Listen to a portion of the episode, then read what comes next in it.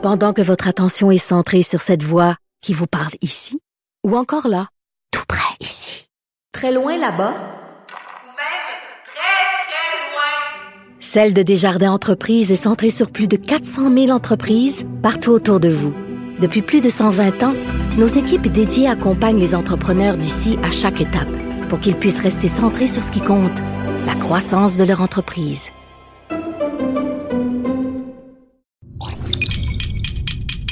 Q U B Radio.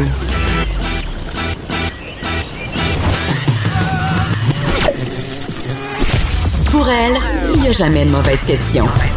De treize à quinze. Les effrontés. Avec Geneviève Pettersen.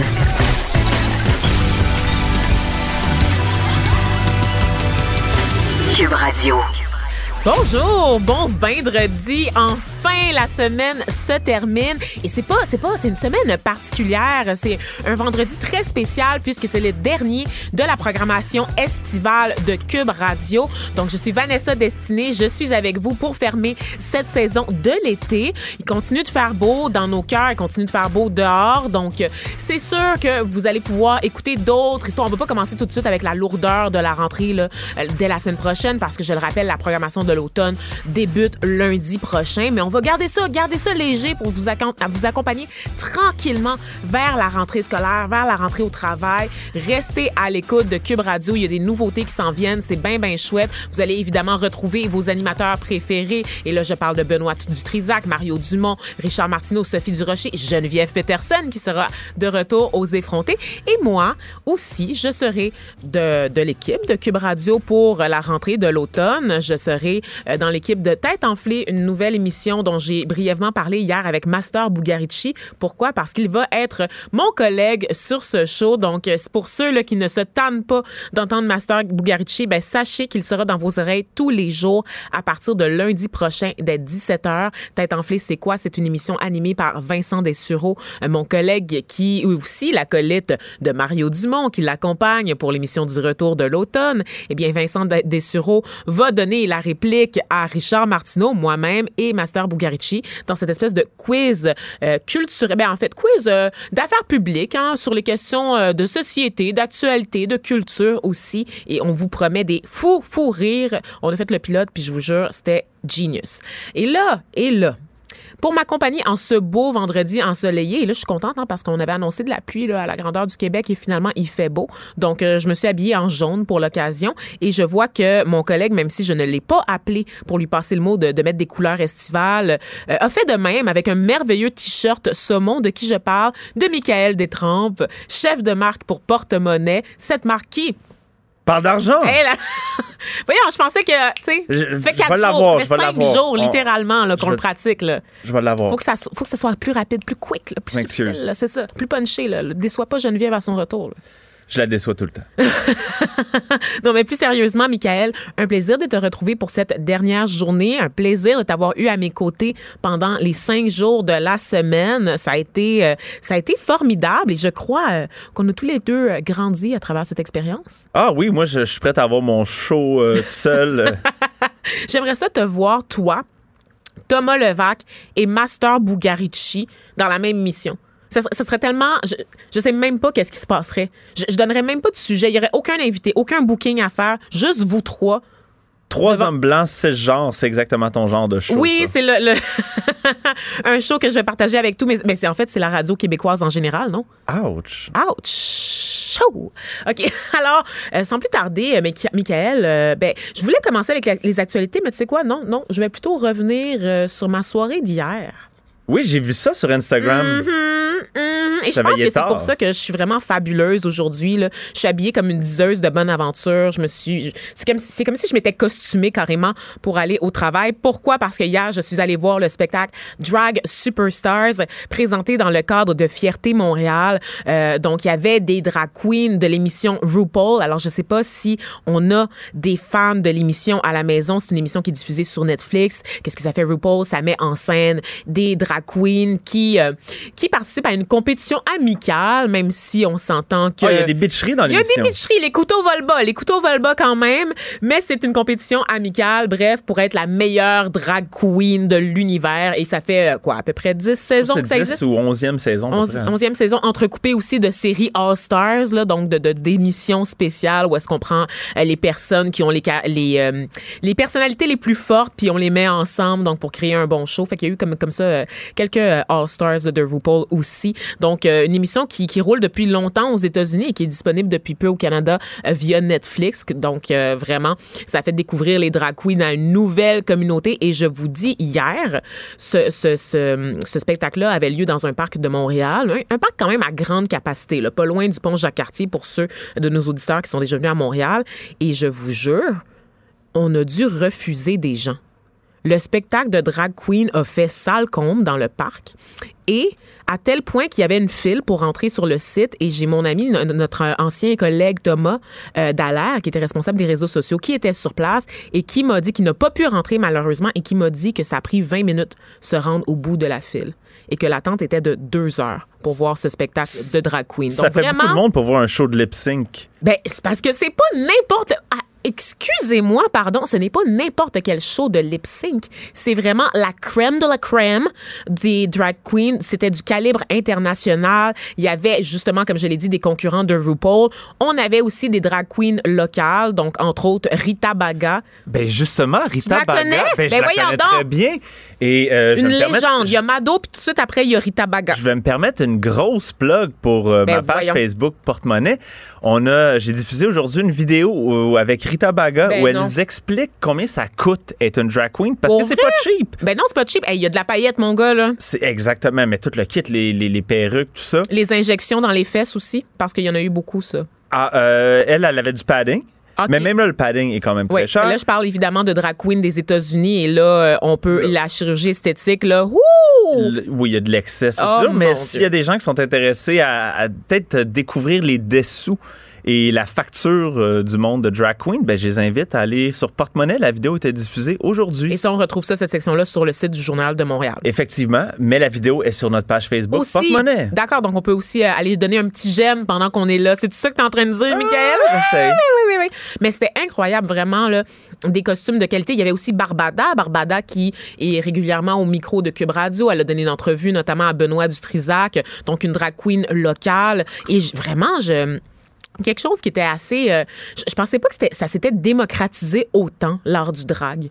Tu sais que monsieur, ben là, y a madame, tout le monde, il y avait des familles. Oui, il y a même des drag kings et, drag kings, et je suis contente que t'en parles, Mikael, parce qu'on est bien chanceux à l'émission aujourd'hui.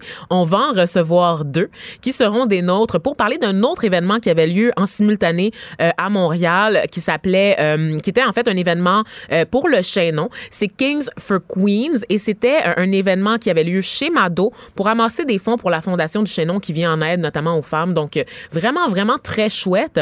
Et euh, on va on va les recevoir là vers deux heures vingt pour parler de leur art parce que c'est quand même nouveau. Donc, c'est deux femmes qui se, se déguisent en, en hommes. Oui, c'est ça. Pour ceux, évidemment, okay. pour, euh, c'est vrai, tu fais bien de me, de me ramener à l'ordre. Il faut que je l'explique parce que je pensais que c'était évident que drag king, ça serait le contraire de drag queen, mais j'avoue que pour quelqu'un qui en a jamais vu, dont moi, entre autres, parce que hier, à l'événement où j'étais, j'ai vu un drag king pour la première fois et c'est quelque chose quand même, hein?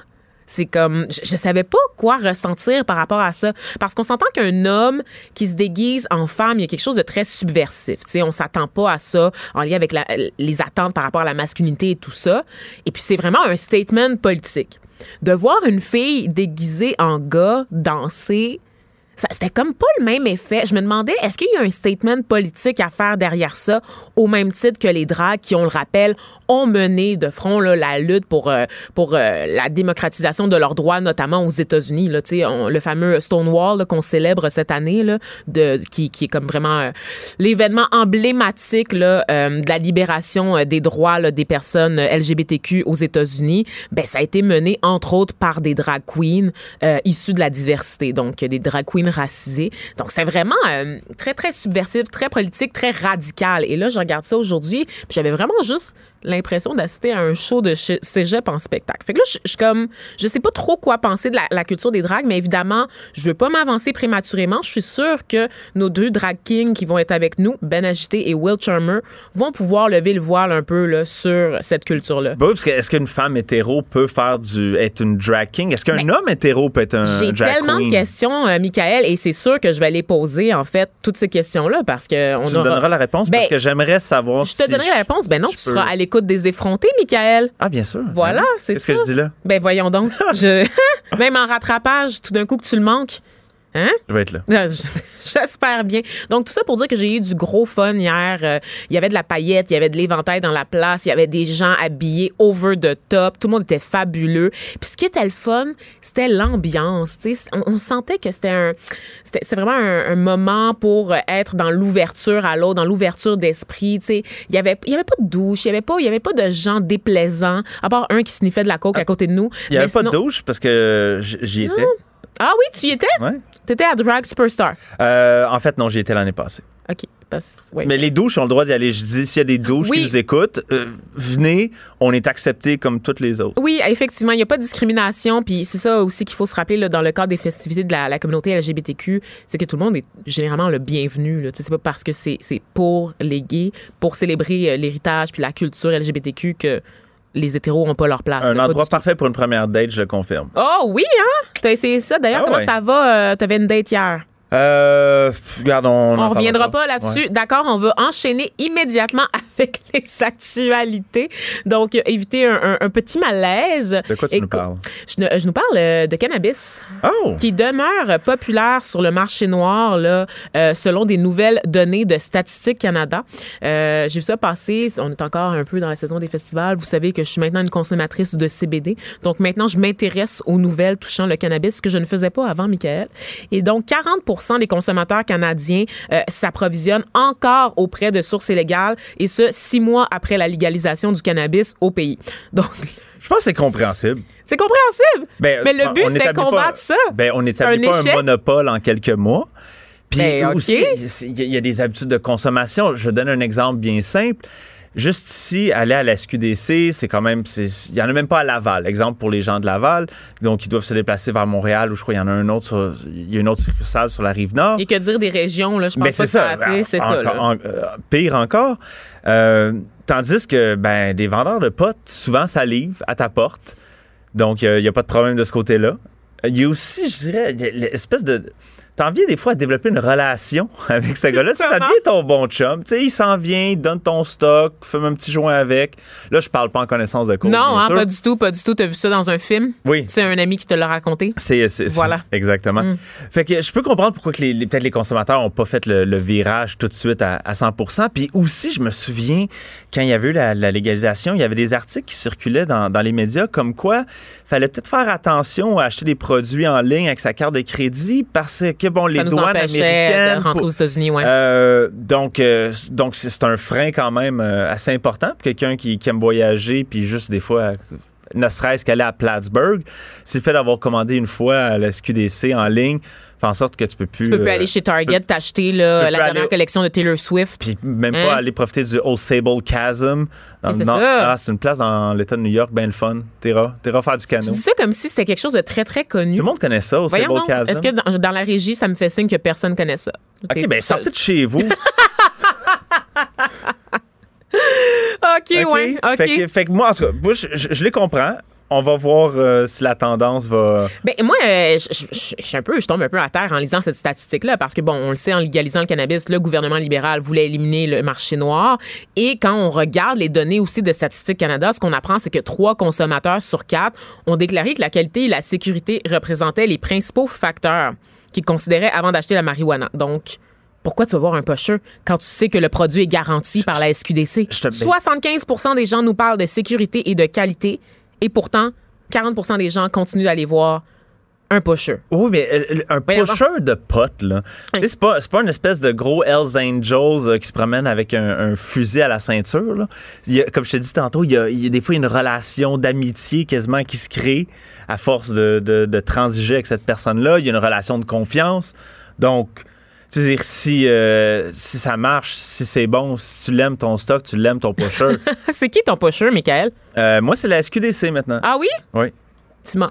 Mais c'est pas grave, c'est pas grave, on t'aime pareil. Euh, moi, ce que j'ai constaté dans cette, dans ces statistiques, quelque chose qui était source de réjouissance, euh, quand même, c'est que euh, le taux de, de personnes qui ont consommé du cannabis, là, euh, c'est environ seize pour cent des Canadiens pendant les mois d'avril, mai et juin, et c'est une proportion qui demeure complètement inchangée par rapport à l'année précédente, avant la légalisation. Donc, ce fameux épouvantail que les autorités de santé publique ont agité au Québec en disant que « Mon Dieu, les gens vont commencer, les gens vont com- commencer à consommer de la marijuana. Des gens qui se seraient jamais intéressés à la drogue vont essayer. Ça va être la porte d'entrée. Puis dans, dans bientôt, on va retrouver là, des gens qui sont sur l'héroïne partout dans les rues de Montréal ou ailleurs au Québec. Ça n'arrivera pas. Mais petite, euh, petite statistique qui est le fun là-dedans, c'est que la proportion a augmenté chez les soixante-cinq ans et plus. Oui! Ça, c'est oui. cool. Ça, c'est, je effectivement, dire, effectivement, c'est stable pour tous les groupes d'âge, sauf les soixante-cinq ans et plus qui ont gagné deux pour cent en termes de consommation. Et je trouve ça, je trouve ça quand même chouette. Peut-être que avec l'arrivée de produits spécialisés comme le C B D, justement, euh, qui, qui aide pour l'anxiété, ou euh, les vaporisateurs, tu sais, les pilules, l'huile également. Je sais que j'ai une collègue ici, salut Élise, Élise que vous connaissez, dont les grands-parents consomment de l'huile de C B D maintenant. Ah oui? Oui, ils se sont mis là-dessus. Pour une raison médicale ou pour, ben, ils ont pour des douleurs, ils ont des douleurs chroniques, puis euh, ils, ont, ils ont cru comprendre que ça allait aider, fait qu'ils se sont mis là-dessus, puis maintenant que ça passe par une voie officielle, c'est-à-dire la S Q D C, ben, ils se sentent beaucoup plus à l'aise de faire affaire avec ça que de trouver un pusher sur Kijiji. Où est-ce que les gens trouvent des pushers? Euh, tu veux-tu tu vraiment que je t'explique ça? Ben, là, quand là? même, honnêtement, en, let's go. En, en ondes? Ouais, ouais. Euh, ben, ça commence au secondaire. Je veux juste dire que Benoît Dutrizac a déjà, genre, coupé, genre, du cannabis avec, genre, un pusher en ondes, là. Okay? Je, oh, wow, j'invente c'est, rien, là. C'est edgy, ça? On fait euh, la radio euh, autrement dit. OK, mais là, il faut que je t'explique comment trouver un pusher? Ben, rapidement. Mettons que j'ai vingt-neuf ans, là. Moi, j'ai jamais... Euh, ben, t'appelles tes amis qui consomment du pot, puis ils vont toi. te référer... Euh, OK, fait que c'est vraiment du bouche à oreille. Je vais appeler mon ami qui consomme pour toi. vais... C'est vraiment ça, c'est du bouche à oreille? Ben, c'est du bouche à oreille, oui. Tu peux pas aller sur Kijiji puis juste taper pusher? Euh, ben, tu peux aussi bouche à oreille, c'est plus simple. OK, d'accord, OK, dire, OK. Ça, ça, ça fait Il n'y a pas de dark web d'impliqué, là. Pour le pote, le dark web, c'est peut-être aller un peu loin, là. À quel âge que j'ai? On dirait que j'ai cinquante-six ans. Oui. Ça se peut pas. Vanessa, elle prend la drogue. Je suis un peu déconnectée, hein, vraiment. C'est correct. Ben, ma drogue, à moi, c'est l'alcool. Ben, c'est la seule, c'est, c'est celle qui est légale, c'est celle qui est le fun à prendre, puis que les autorités de santé publique disent pas grand-chose là-dessus. C'est pas grave, l'alcool, c'est pas grave. Pas de conséquences, hein? Oui, c'est ça. Je viens de dire ça à quelqu'un qui est sobre depuis trois semaines, c'est terrible. Merci d'avoir euh, monté mon deux semaines à trois semaines. Ah, c'était deux semaines? C'est juste deux semaines. T'avais pas dit trois hier? Peut-être. M'as-tu menti pour euh, non, j'ai, j'ai nous impressionner? Non, non. OK. C'est deux semaines. Ça va bien. OK. Sinon, euh, Mikael, tu sais, euh, en début de semaine, je m'indignais euh, de Weight Watchers euh, qui lance une application là, pour aider les jeunes à perdre du poids. Euh, j'étais... j'étais carrément outré parce que pour moi, une application qui s'adresse à des enfants, et là, je le rappelle, c'est une application qui a été lancée en deux volets. Le premier volet qui s'adressait à des jeunes de treize à dix-sept ans et le second volet qui a été lancé cette semaine qui s'adressait cette fois à des enfants de huit ans et moins. Donc, euh, une application qui a des points, un système de points récompenses qui classifie aussi les, a- les aliments en fonction du fait s'ils sont bons pour la santé, s'ils sont mauvais pour la santé. Donc, euh, des éléments, par exemple, qui sont dans une catégorie rouge. Et moi, ce que je disais, c'est que ça allait complètement traumatiser nos enfants, que ça allait les complexer, que ça allait forcément entraîner une débarque où est-ce que tu dé- développes des, euh, des troubles obsessionnels compulsifs avec la nourriture et ça peut, à long terme, je crois, mener à des troubles alimentaires. Et là, moi, je disais ça en l'air, évidemment, sans vérifier parce que j'aime ça donner mon opinion. Eh bien, il semblerait que je ne suis pas la seule à trouver ça fort préoccupant. Il y a, en fait, Anorexie et Boulimie Québec qui a réagi euh, au lancement de cette application, même si ça se passe aux États-Unis parce que, je veux dire, c'est accessible là, dans les magasins d'applications. Euh, donc, euh, en lançant une pétition pour inviter les gens à, à dénoncer, en fait, cette mise en marché, dénoncer le fait que des géants du monde de la diète s'approchent, euh, vont chercher un public plus jeune. Et je suis tellement contente de voir qu'un organisme prend les choses au sérieux parce que je trouve que ça n'a rien de banal, une telle application sur le marché. Encore une fois, je le disais, c'est pas, je pense pas que Weight Watchers, les motivations sont d'ordre de général, de santé publique, d'éviter une crise qui va affecter notre système de la santé, puis de garantir aux gens d'avoir des saines habitudes de vie. Leur but, c'est de faire du cash. Et c'est pas pour rien que le programme coûte, le programme complet coûte soixante-neuf dollars par mois. On le sait depuis qu'il y a le, le discours sur le mouvement de l'acceptation de soi, l'acceptation de la diversité des corps également. Les compagnies qui vendent des produits de diète, Watts, Watkins, euh, justement, euh, Weight Watchers, ils sont en perte de vitesse. Ils perdent des revenus. Ils n'arrivent plus à courtiser le public habituel, c'est-à-dire des femmes de genre vingt-cinq à quarante-cinq ans. Et pour, et pour euh, rester dans leur argent, ben, ils se tournent vers un autre public particulièrement vulnérable, les enfants, par l'entremise de leurs parents qui sont soucieux, évidemment, de leur garantir le, des bonnes habitudes de vie. Mais, mais tu dis que l'application est seulement disponible aux États-Unis? Ben, en fait, j'ai dit qu'elle avait été lancée au, en grande pompe aux États-Unis parce que Weight Watchers, c'est une compagnie américaine et bon, euh, ils ont fait des annonces un peu partout dans les médias. Ici, ça n'a pas fait de vague parce que Weight Watchers, quand même, il n'y a jamais eu la même influence au Canada qu'aux États-Unis, là, tu sais. On s'entend, là. Ça existe ici, évidemment. Tout comme Jenny Craig, on se rappelle des annonces. Jenny Craig avec Sonia Benesra. Okay. Aimes-tu mon imitation? C'était euh, ouf, wow. Bonjour, euh, bonjour les petits chéris. Non, mais c- cette application-là, euh, moi, comme je, je te l'ai dit l'autre jour, uh-huh. je trouve qu'il y a des bons côtés à ça. Il y a un côté éducatif qui peut être intéressant, un ouais. outil pour les parents euh, qui sont peut-être pas au courant de, des aspects nutritifs de certains aliments. Mais allez mais moi, voir des nutritionnistes. Ah ben oui, parce que tous les parents ont accès à un nutritionniste comme ça, euh, au bout, en claquant des doigts. Puis moi, il y a une phrase là, dans, dans le statut Facebook de, de l'organisme, c'est quoi? A N E B Québec, Anorexie et Boulimie Québec, là, qui a lancé là, cette pétition-là. Là, donc, pour demander le retrait dit, de l'application. Inviter un jeune à se restreindre, à bannir certains aliments de son alimentation ou à suivre un régime amaigrissant est inacceptable. Bon, peut-être que le régime amaigrissant, je peux... Je peux je peux embarquer avec, avec ça. Ben, mais inviter un jeune à se restreindre puis à bannir certains aliments, c'est, c'est une bonne affaire. Pourquoi? Comment ça? On ben, peut-tu juste les laisser vivre? Hey, à, excuse-moi, là, mais à partir de huit ans, là, ton corps change, ton corps se développe. Ça se peut que tu grandisses, tu croches, que tu grossisses, tu croches, puis ça se peut que tu aies des cravings. Ça se peut que, genre, tu te rappelles, là, toi, quand ta mère, quand t'avais douze ans, là, ta mère, elle faisait l'épicerie, là. Ouais. Tu mangeais là, pour euh, l'équivalent de quatre ah portions. Oui, euh... Une bonne boîte de Pop-Tart pour déjeuner avec du lait au chocolat, c'était vraiment santé, c'était excellent. Je te jure, il faudrait que tous les enfants soient... Sur, sur, et pourtant, t'es en santé veulent, aujourd'hui, Mikael. T'as pas eu besoin d'une application qui te, fe, qui te fat-shamait ou que te, qui te faisait sentir mal en fonction des aliments que tu ingères dans ta journée. Je me fat-shame moi-même, c'est ah. ça qui m'aide à, à garder ma ligne. Non, mais euh, honnêtement, je pense qu'il y a peut-être un, un juste milieu à avoir, là. Je veux dire, on va, on va pas laisser les enfants euh, manger ce qu'ils veulent. Il me semble que c'est ça aussi, éduquer les enfants, c'est leur apprendre des limites, de leur donner des restrictions, que tu peux pas tout faire, tu peux pas tout manger, tu peux pas manger la boîte de Joe Louis au complet juste parce que t'as le goût, parce que c'est sûr qu'à douze ans, ça a l'air super répétissant faire ça, là. Ben oui, évidemment, c'est sûr, mais il faut un encadrement des parents. On est d'accord là-dessus que les ah. parents doivent accompagner leurs jeunes. Mais quand tu as un outil comme ça qui est fait pour culpabiliser, qui vraiment te donne un certain nombre de points par jour, tu connais le, le système de Weight Watchers, tu as des points associés des à la nourriture. Ouais, c'est ça, c'est, c'est un ça. calcul de calories carrément. Mais un enfant n'a pas besoin de quatre mille calories par jour. Fait que justement, là, il y a un outil pour dire, bon, vois-tu, voici comment te, te pacer dans ta journée pour atteindre ton nombre de, de calories nécessaires pour être en santé. Mais repense... Pense à, à, à ces années de développement quand toi-même t'étais à l'adolescence. Pense à, à, au jeune Mikael qui sortait avec des amis. Quand ton highlight de ta journée, c'est d'aller manger tes deux poutines, ton hot dog puis ton pogo là, ouais. à la pataterie du coin sur la pause le midi. Là.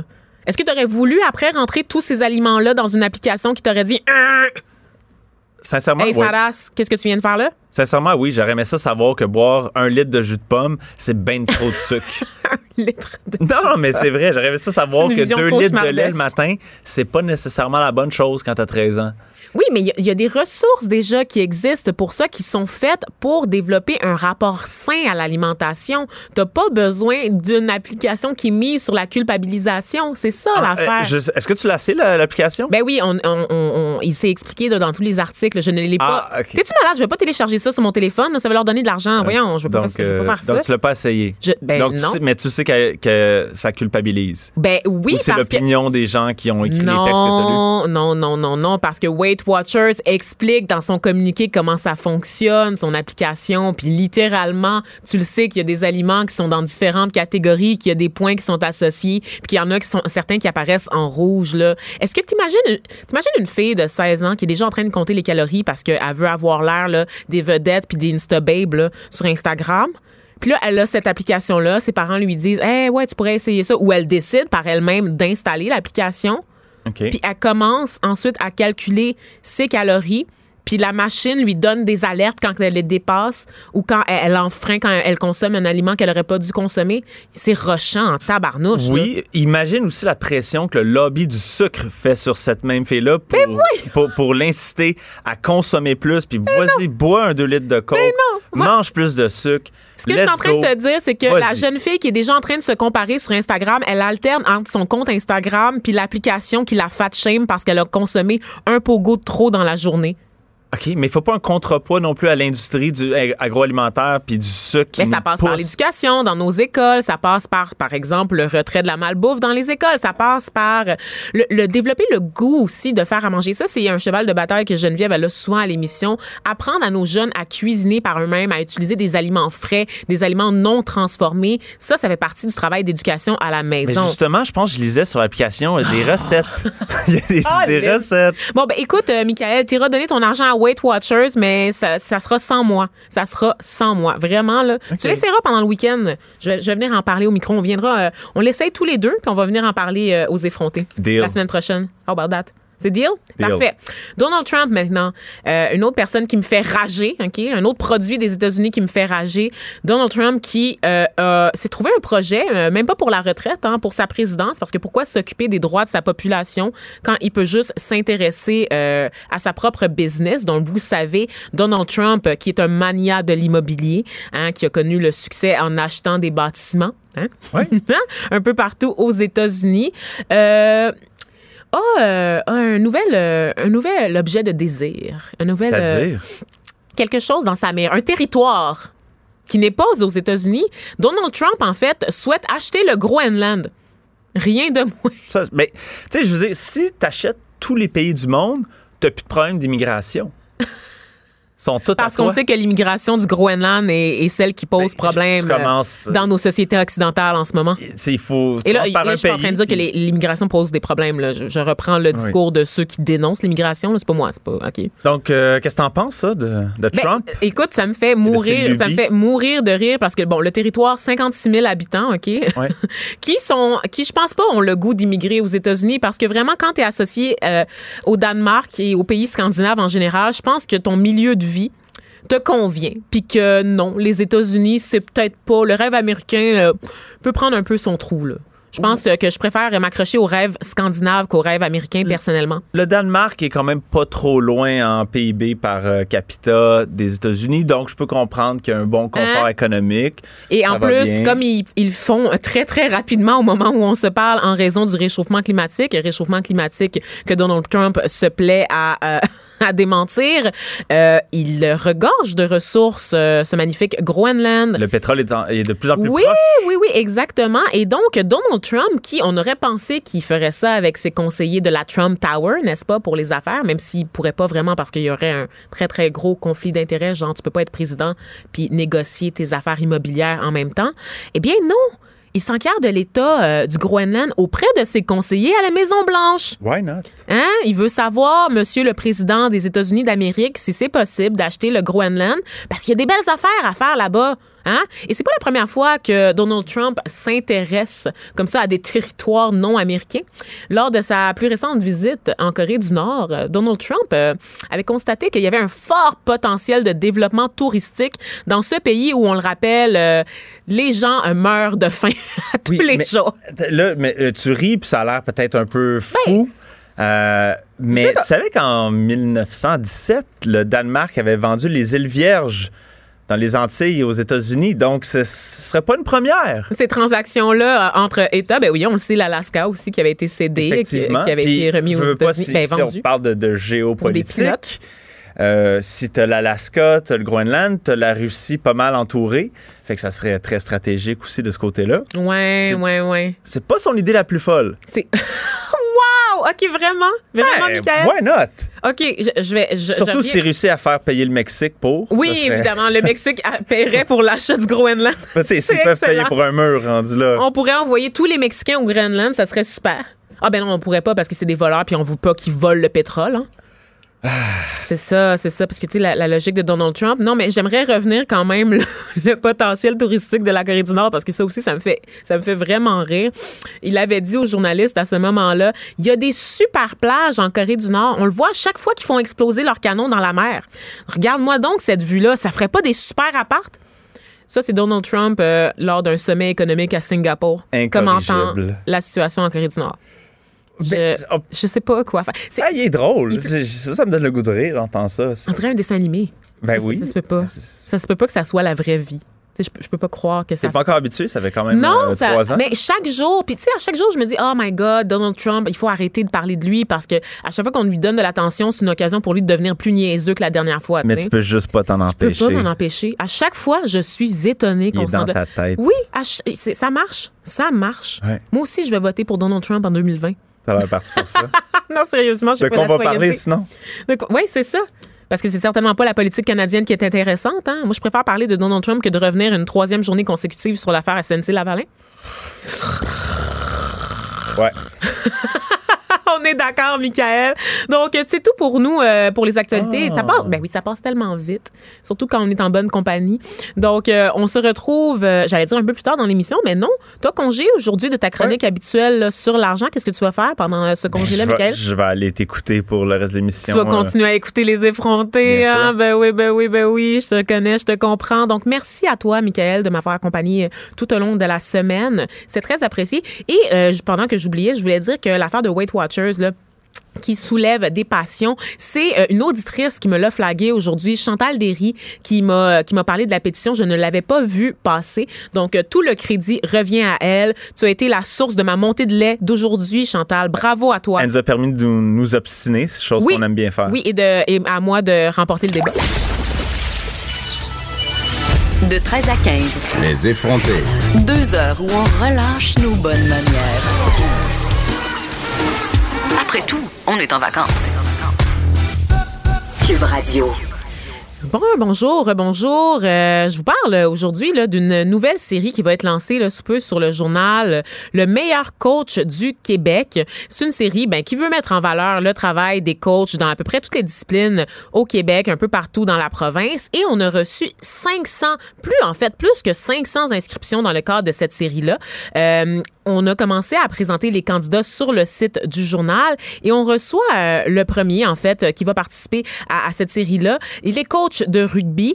Euh, il est, il a été retenu pour la série. Il est ingénieur de jour et il passe presque tous ses temps libres à entraîner plus de cent cinquante lettres cent cinquante athlètes de rugby par jour, par, par simple amour, en fait, par simple passion pour ce sport-là, qui me semble est assez méconnu au Québec. Parce que moi, là, j'ai des amis français, j'en ai vraiment des tonnes, parce que j'habite pas loin du plateau Montréal et que j'ai été aussi à l'Université de Montréal, il y a juste des Français, je sais pas où sont les Québécois dans cette université-là. Je pense qu'ils sont vraiment tous à l'U Q A M. Bref, tout ça pour dire que j'ai beaucoup d'amis français qui, eux, étonnamment, je pensais que c'était l'amour du foot euh, qui, qui, qui, était, qui était primordial à, l'id- à l'identité française. Eh bien non, sans semble-t-il que les Français ont une passion véritable et réelle pour le rugby et que tranquillement, ça contamine ici. Vous avez vu euh, les dernières coupes là, qui ont été suivies, notamment là, pour les, les joueurs néo-zélandais, là, euh, célèbres pour leur haka, donc célèbres pour l'espèce de, de cérémonie qui entoure là, le jeu. Donc, il y a comme une culture tranquillement du rugby qui s'installe ici au Québec. Là. Je pense qu'il y a un engouement pour ça. On voit que ces vidéos-là deviennent très, très virales. Donc, on reçoit François Vachon-Marceau qui est avec nous au téléphone pour parler là, de sa passion. Bonjour, monsieur Marceau. Oui, bonjour, Vanessa. Ça va bien? Très bien. Oui, donc euh, c'est vraiment chouette. Félicitations d'abord là, pour avoir été retenu pour cette nouvelle série là, du journal. Êtes-vous comment? Vous sentez-vous?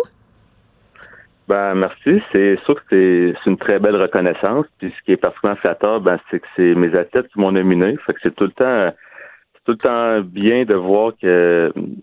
qu'on est apprécié puis qu'ils jugent qu'on a une influence positive sur elle. Mm-hmm. Et là, c'est ça. Vous, vous travaillez auprès euh, d'athlètes majoritairement féminines, c'est ça? Notamment au cégep Garneau et pour l'équipe provinciale senior féminine de rugby. Je ne savais même pas qu'on avait une équipe provinciale. C'est pour vous dire à quel point je suis complètement off là, là-dessus. Là. Oui, ben au cégep, équipe provinciale, mais majoritairement, c'est au club de rugby de Québec, qui mm-hmm. est un club euh, civil. puis euh, autant du, euh, du côté féminin que masculin là, auprès des équipes seniors. Mm-hmm. Et là, ça fait dix ans que vous vous coachez au rugby, parce que est-ce que vous-même, vous avez joué quand vous étiez jeune, ou ça vous est venu, cette passion-là pour ce sport-là? Ah ben, j'ai commencé à jouer, ça fait une vingtaine d'années, puis euh, rapidement, j'ai appliqué du sport, fait que euh, de fil en aiguille, là, j'ai commencé à coacher un peu près des développements puis le recrutement dans, dans la région de Québec pour le club. Euh, puis là, dans les dernières années, là, j'ai vraiment transitionné vers de, de joueur vers le coaching là, euh, pratiquement uniquement. Mm-hmm. Constatez-vous un, un intérêt ou un engouement pour ce sport-là euh, au Québec? Parce que, comme je le disais, je vois tranquillement, par l'influence de mes amis européens, je, dans mon cercle d'amis, je vois que nous, on s'y intéresse, mais j'ai l'impression que c'est un sport qui demeure méconnu dans l'ensemble de la province, même si on voit de plus en plus euh, des contenus viraux euh, at- attachés au sport, comme je le disais tout à l'heure, notamment les, les haka, là, des joueurs néo-zélandais là, qui sont tout le temps viraux? Ben, je pense que vous avez raison. Euh, c'est sûr qu'il y a une certaine base dans le West Island à Montréal qui est un peu mieux implantée. Peut-être historiquement, euh, les clubs, euh, les plusieurs clubs de longue date. Sinon, euh, il y a quelques années, là, il y avait beaucoup, beaucoup de joueurs euh, de joueurs étrangers dans les clubs. Je savais qu'ils venaient de, euh, beaucoup de France, euh, Australie, et cetera. Mais euh, le portrait, tranquillement, est en train de changer. Chez les filles, c'est assez bien développé côté francophone. Mm-hmm. Chez les gars, ça s'en vient tranquillement, mais il y a, il y a plusieurs euh, initiatives qui sont en train de se, se faire dans la province. Plus en plus de, de jeunes joueurs qui embarquent. Je pense que à mesure qu'on va chercher de la visibilité, ben c'est vraiment un beau sport à découvrir. Donc, euh, je pense que ça serait vraiment apprécié là. Euh, Quelqu'un qui commence à le regarder va apprécier rapidement. Ouais. Puis justement, pour euh, pour euh, les, les dom-doms comme moi qui savent pas nécessairement en quoi ça consiste, ce sport-là, moi, je comprends que c'est un sport de contact, qu'il y a un ballon ovale, puis qu'on doit l'envoyer dans le but de l'autre équipe. Mais les subtilités du rugby, là, rapidement. Ouais, c'est, ben, c'est à peu près ça. Ah, je bon, dirais mais... que c'est un, un genre de mix entre le football américain puis le soccer, peut-être. Mm-hmm. Dans le sens que... c'est un sport de contact, bon, ça joue avec un ballon ovale aussi, euh, il y a beaucoup de passes, et cetera. Par exemple, on peut jouer au pied. C'est un joueur aussi, c'est un jeu qui est très dynamique, donc il ne va pas arrêter aussi souvent disons, que le football. Ça peut se ressembler à du hockey ou du soccer, qui est en continu jusqu'à temps qu'il y ait une faute, bon, il y a un arrêt de jeu, puis on repart encore pour un facilement trente secondes à une minute de jeu euh, en continu.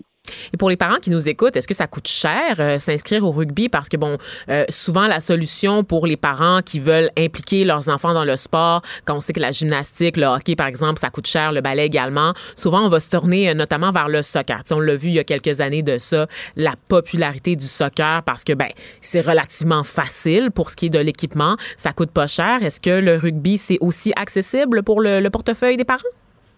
Absolument, une, une paire de crampons et un protecteur buccal, puis on peut commencer à jouer. Ah ouais, hein? Parfait, c'est, c'est, c'est super, OK. Très cool. Et euh, sinon, euh, je sais que là, euh, vous avez là, pour la première fois cette année que les trois équipes féminines de... Euh, de la, la, la du club de rugby de Québec se sont classées premières dans leur catégorie, euh, pourraient créer une première dans le club. Parlez-moi un peu là euh, de l'esprit euh, de vos joueuses en ce moment. Comment elles se sentent, là? Ben, c'est sûr qu'ils sont très excités, là. Ça serait, on est ce club présentement au Québec, il y a trois équipes seniors. Les trois équipes se sont qualifiées pour les, les finales, qui est une première encore. Euh, donc, ça serait un très bel exploit d'aller chercher les trois coupes. Donc, euh, je pense qu'ils savent qu'ils ont la chance un peu de marquer l'histoire là-dessus, puis sont très motivés. Mm-hmm. Puis euh, d'ailleurs, les, les finales sont demain, là, ça va être un super bon défi. Et chez les garçons aussi, je crois qu'il y a des, des bonnes nouvelles aussi. Oui, exactement. Notre notre équipe première aussi s'est qualifiée pour les finales là, qui vont avoir lieu la semaine prochaine dans ce cas-là. Donc, euh, ça serait la chance pour que tu chercher une première coupe euh, du côté des hommes. Mm-hmm. Et là, je vais, si vous me permettez, je vais lire quelques déclarations là euh, de vos joueurs euh, qui qui vous rendent hommage dans cet article de journal du Journal de Montréal qui fait votre portrait dans le cadre de la série. Là, vous allez me dire ce que vous ce que vous en pensez. Quand ça va mal, ils me donnent du bon feedback. Euh, même si les joueurs sont stressés, je pense que je l'ai jamais vu s'énerver. Il faut dire qu'il a un sens de l'humour assez pinçant. C'est un stratège. Il est intelligent. Il comprend le jeu. C'est pas un coach qui va te crier après. Et parfois, au rugby, on peut s'énerver, mais lui, calme toujours dans le jeu. Comment vous faites pour garder votre calme, même quand les attentes sont très élevées? Ben, ça dépend. Chacun, je pense que ça dépend beaucoup de la personnalité de chaque entraîneur. Il n'y a pas un style de coaching qui est nécessairement meilleur qu'un autre. Moi, le, je suis un caractère peut-être plus calme que d'autres personnes, donc c'est sûr que ça se transpose dans mon coaching après ça. Euh, c'est juste un style, mais ça veut pas dire que je suis pas stressé jamais, c'est juste euh, ben, je le cache mieux. OK, je comprends. Et euh, ce que je constate aussi, c'est que vous avez cent cinquante joueurs, vous êtes responsable de cent cinquante joueurs et vous connaissez le nom de tous les joueurs avec lesquels vous travaillez. C'est assez incroyable quand même, là. Ouais, ben ça, on, on s'habitue. Puis aussi, il faut comprendre que j'ai, j'ai des athlètes, hein, ça va faire euh, six sept ans que j'ai coach. J'ai pas nécessairement ah oui, hein? cent cinquante nouveaux athlètes à chaque année. Non, non, je comprends, donc, mais quand euh, même, faut le faire, faut le on, faire. On s'habitue. C'est pas tout le monde là, qui coach cent cinquante personnes là, sur différentes ligues comme ça. Là. Donc, euh, c'est tout à votre honneur. Et sinon, euh, là, on surveille là, pour cette fameuse finale qui va avoir lieu euh, prochainement, donc le vingt-quatre août à l'Académie Saint-Louis de Québec. Donc, c'est pour les divisions... Pardon, c'est le, le dix-sept août. C'est le dix-sept août? À l'Académie. D'accord. Ouais. Et qu'est-ce que le vingt-quatre août, c'est quoi alors? Ça va être les hommes. Ah, d'accord. OK, parfait. Donc, euh, voilà. Alors, deux événements à suivre là, de rugby. Sinon, euh, si on veut tranquillement s'initier au rugby, comment on fait ça? Y a-t-il des ressources pour commencer? Vers, ben, où, vers quoi on se tourne? Quelle organisation? Qu'est-ce qu'on, qu'est-ce qu'on fait? Dépendamment de l'âge qu'on a, ben il y a des opportunités dans les écoles secondaires, cégep, université, et cetera. Sinon, le plus simple aussi, ben c'est d'aller voir sur le site de Rugby Québec, mm-hmm. qui est la fédération provinciale. Puis là, on peut voir les différents clubs où ils sont situés. Donc, seulement contacter un club qui est proche de vous pour voir euh, s'il y a du rugby senior, du rugby junior, qu'est-ce qu'on peut faire. Euh, il y a beaucoup de clubs, même à Montréal, qui ont du rugby mini, que les jeunes peuvent commencer euh, à sept, huit, neuf ans à jouer, là. OK, parfait. Donc, c'est quand même assez intéressant. Alors, j'espère que les parents qui nous écoutent ont pris des notes. Donc, merci à vous, euh, François Vachon-Marceau, euh, pour votre participation à l'émission. Et je tiens, j'en profite pour vous souhaiter joyeux anniversaire parce que j'ai cru comprendre que c'était votre fête hier. Donc, bonne fête. Oui, mercredi. Félicitations. Euh, juste, mais oui, ah, mercredi, voilà. Merci. Oui, juste pour finir, là, oui, euh, comme j'avais dit, demain, c'est les, c'est les finales provinciales féminines. Euh, donc, c'est à Québec, à l'Académie Saint-Louis. Je suis amusé des, des auditeurs qui voudraient découvrir un nouveau sport. Ben oui. Donc, les, les matchs sont tous présentés euh, sur YouTube aussi, là, par streaming. Ah, OK. Donc, euh, ça peut être une opportunité. Puis, même chose, le vingt-quatre août, ça sera les finales de toutes les divisions masculines euh, des ligues civiles québécoises qui vont être à Concordia, qui aussi devraient être disponibles en streaming. Donc, ça peut être une opportunité de... d'apprendre à connaître un nouveau sport. Ben en fait, oui, le rugby s'invite littéralement chez nous. En fait, ça, c'est super. C'est une bonne façon euh, d'apprivoiser le sport, de le découvrir, puis aussi de le partager.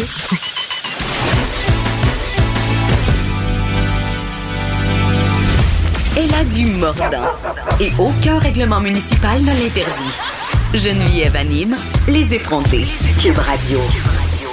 De retour aux effrontés, cette fois avec Élise Jeté, mais pas pour nous parler de musique aujourd'hui, Élise. C'est tout déstabilisé, là. Ben là, je sais plus, j'en perds mes moyens, j'en perds mes repères. Voyons donc, c'est qu'est-ce qui se passe, là? Depuis quelques semaines, j'ai chaussé euh, des chaussures scientifiques. Oui, c'est... une blouse blanche. Une blouse blanche, oui. Avec euh, motif peut... dans avec ton motif cas dans mon cas, parce ça? Que je suis pas une vraie scientifique, mais non. Vulgarisation scientifique, c'est mais mon... Mais t'es une très bonne journaliste, Élise. C'est et vraiment ça, gentil. Euh, on le dit pas assez souvent sur nos ondes, parce qu'on te connaît comme chroniqueuse culturelle, mais tu écris sur tellement d'autres choses aussi. Tu as tous les talents, ma chère. Et là, tu viens me parler des drones pour soigner les populations enclavées. Oui, c'est notre cinq minutes du jour okay. Aujourd'hui dans le Journal de Montréal.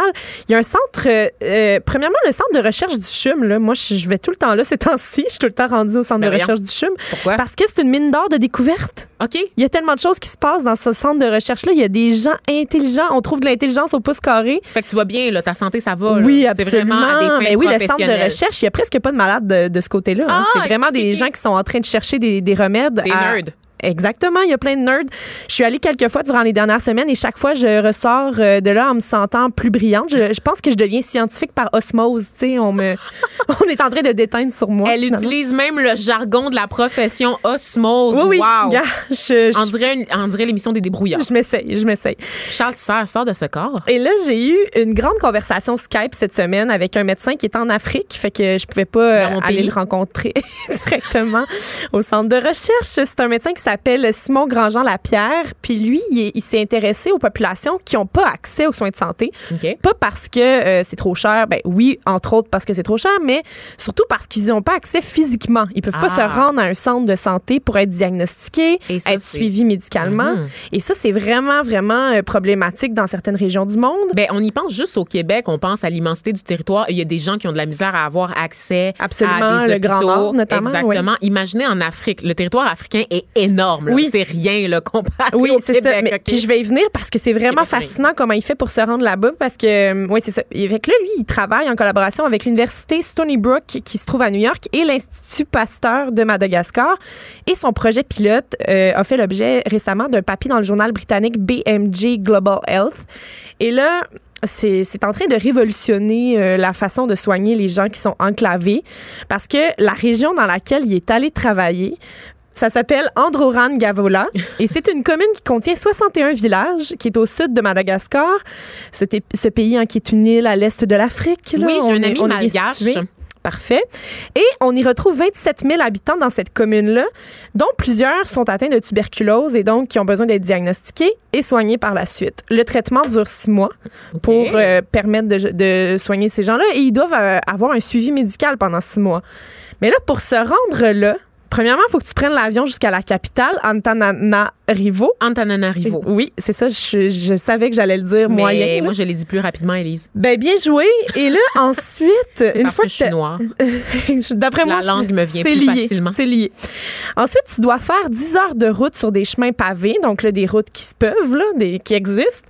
Mais après tes dix heures de route, là, t'es rendu au centre de santé pour te rendre dans les communautés. Ça se corse parce que tu dois marcher entre un et cinq jours.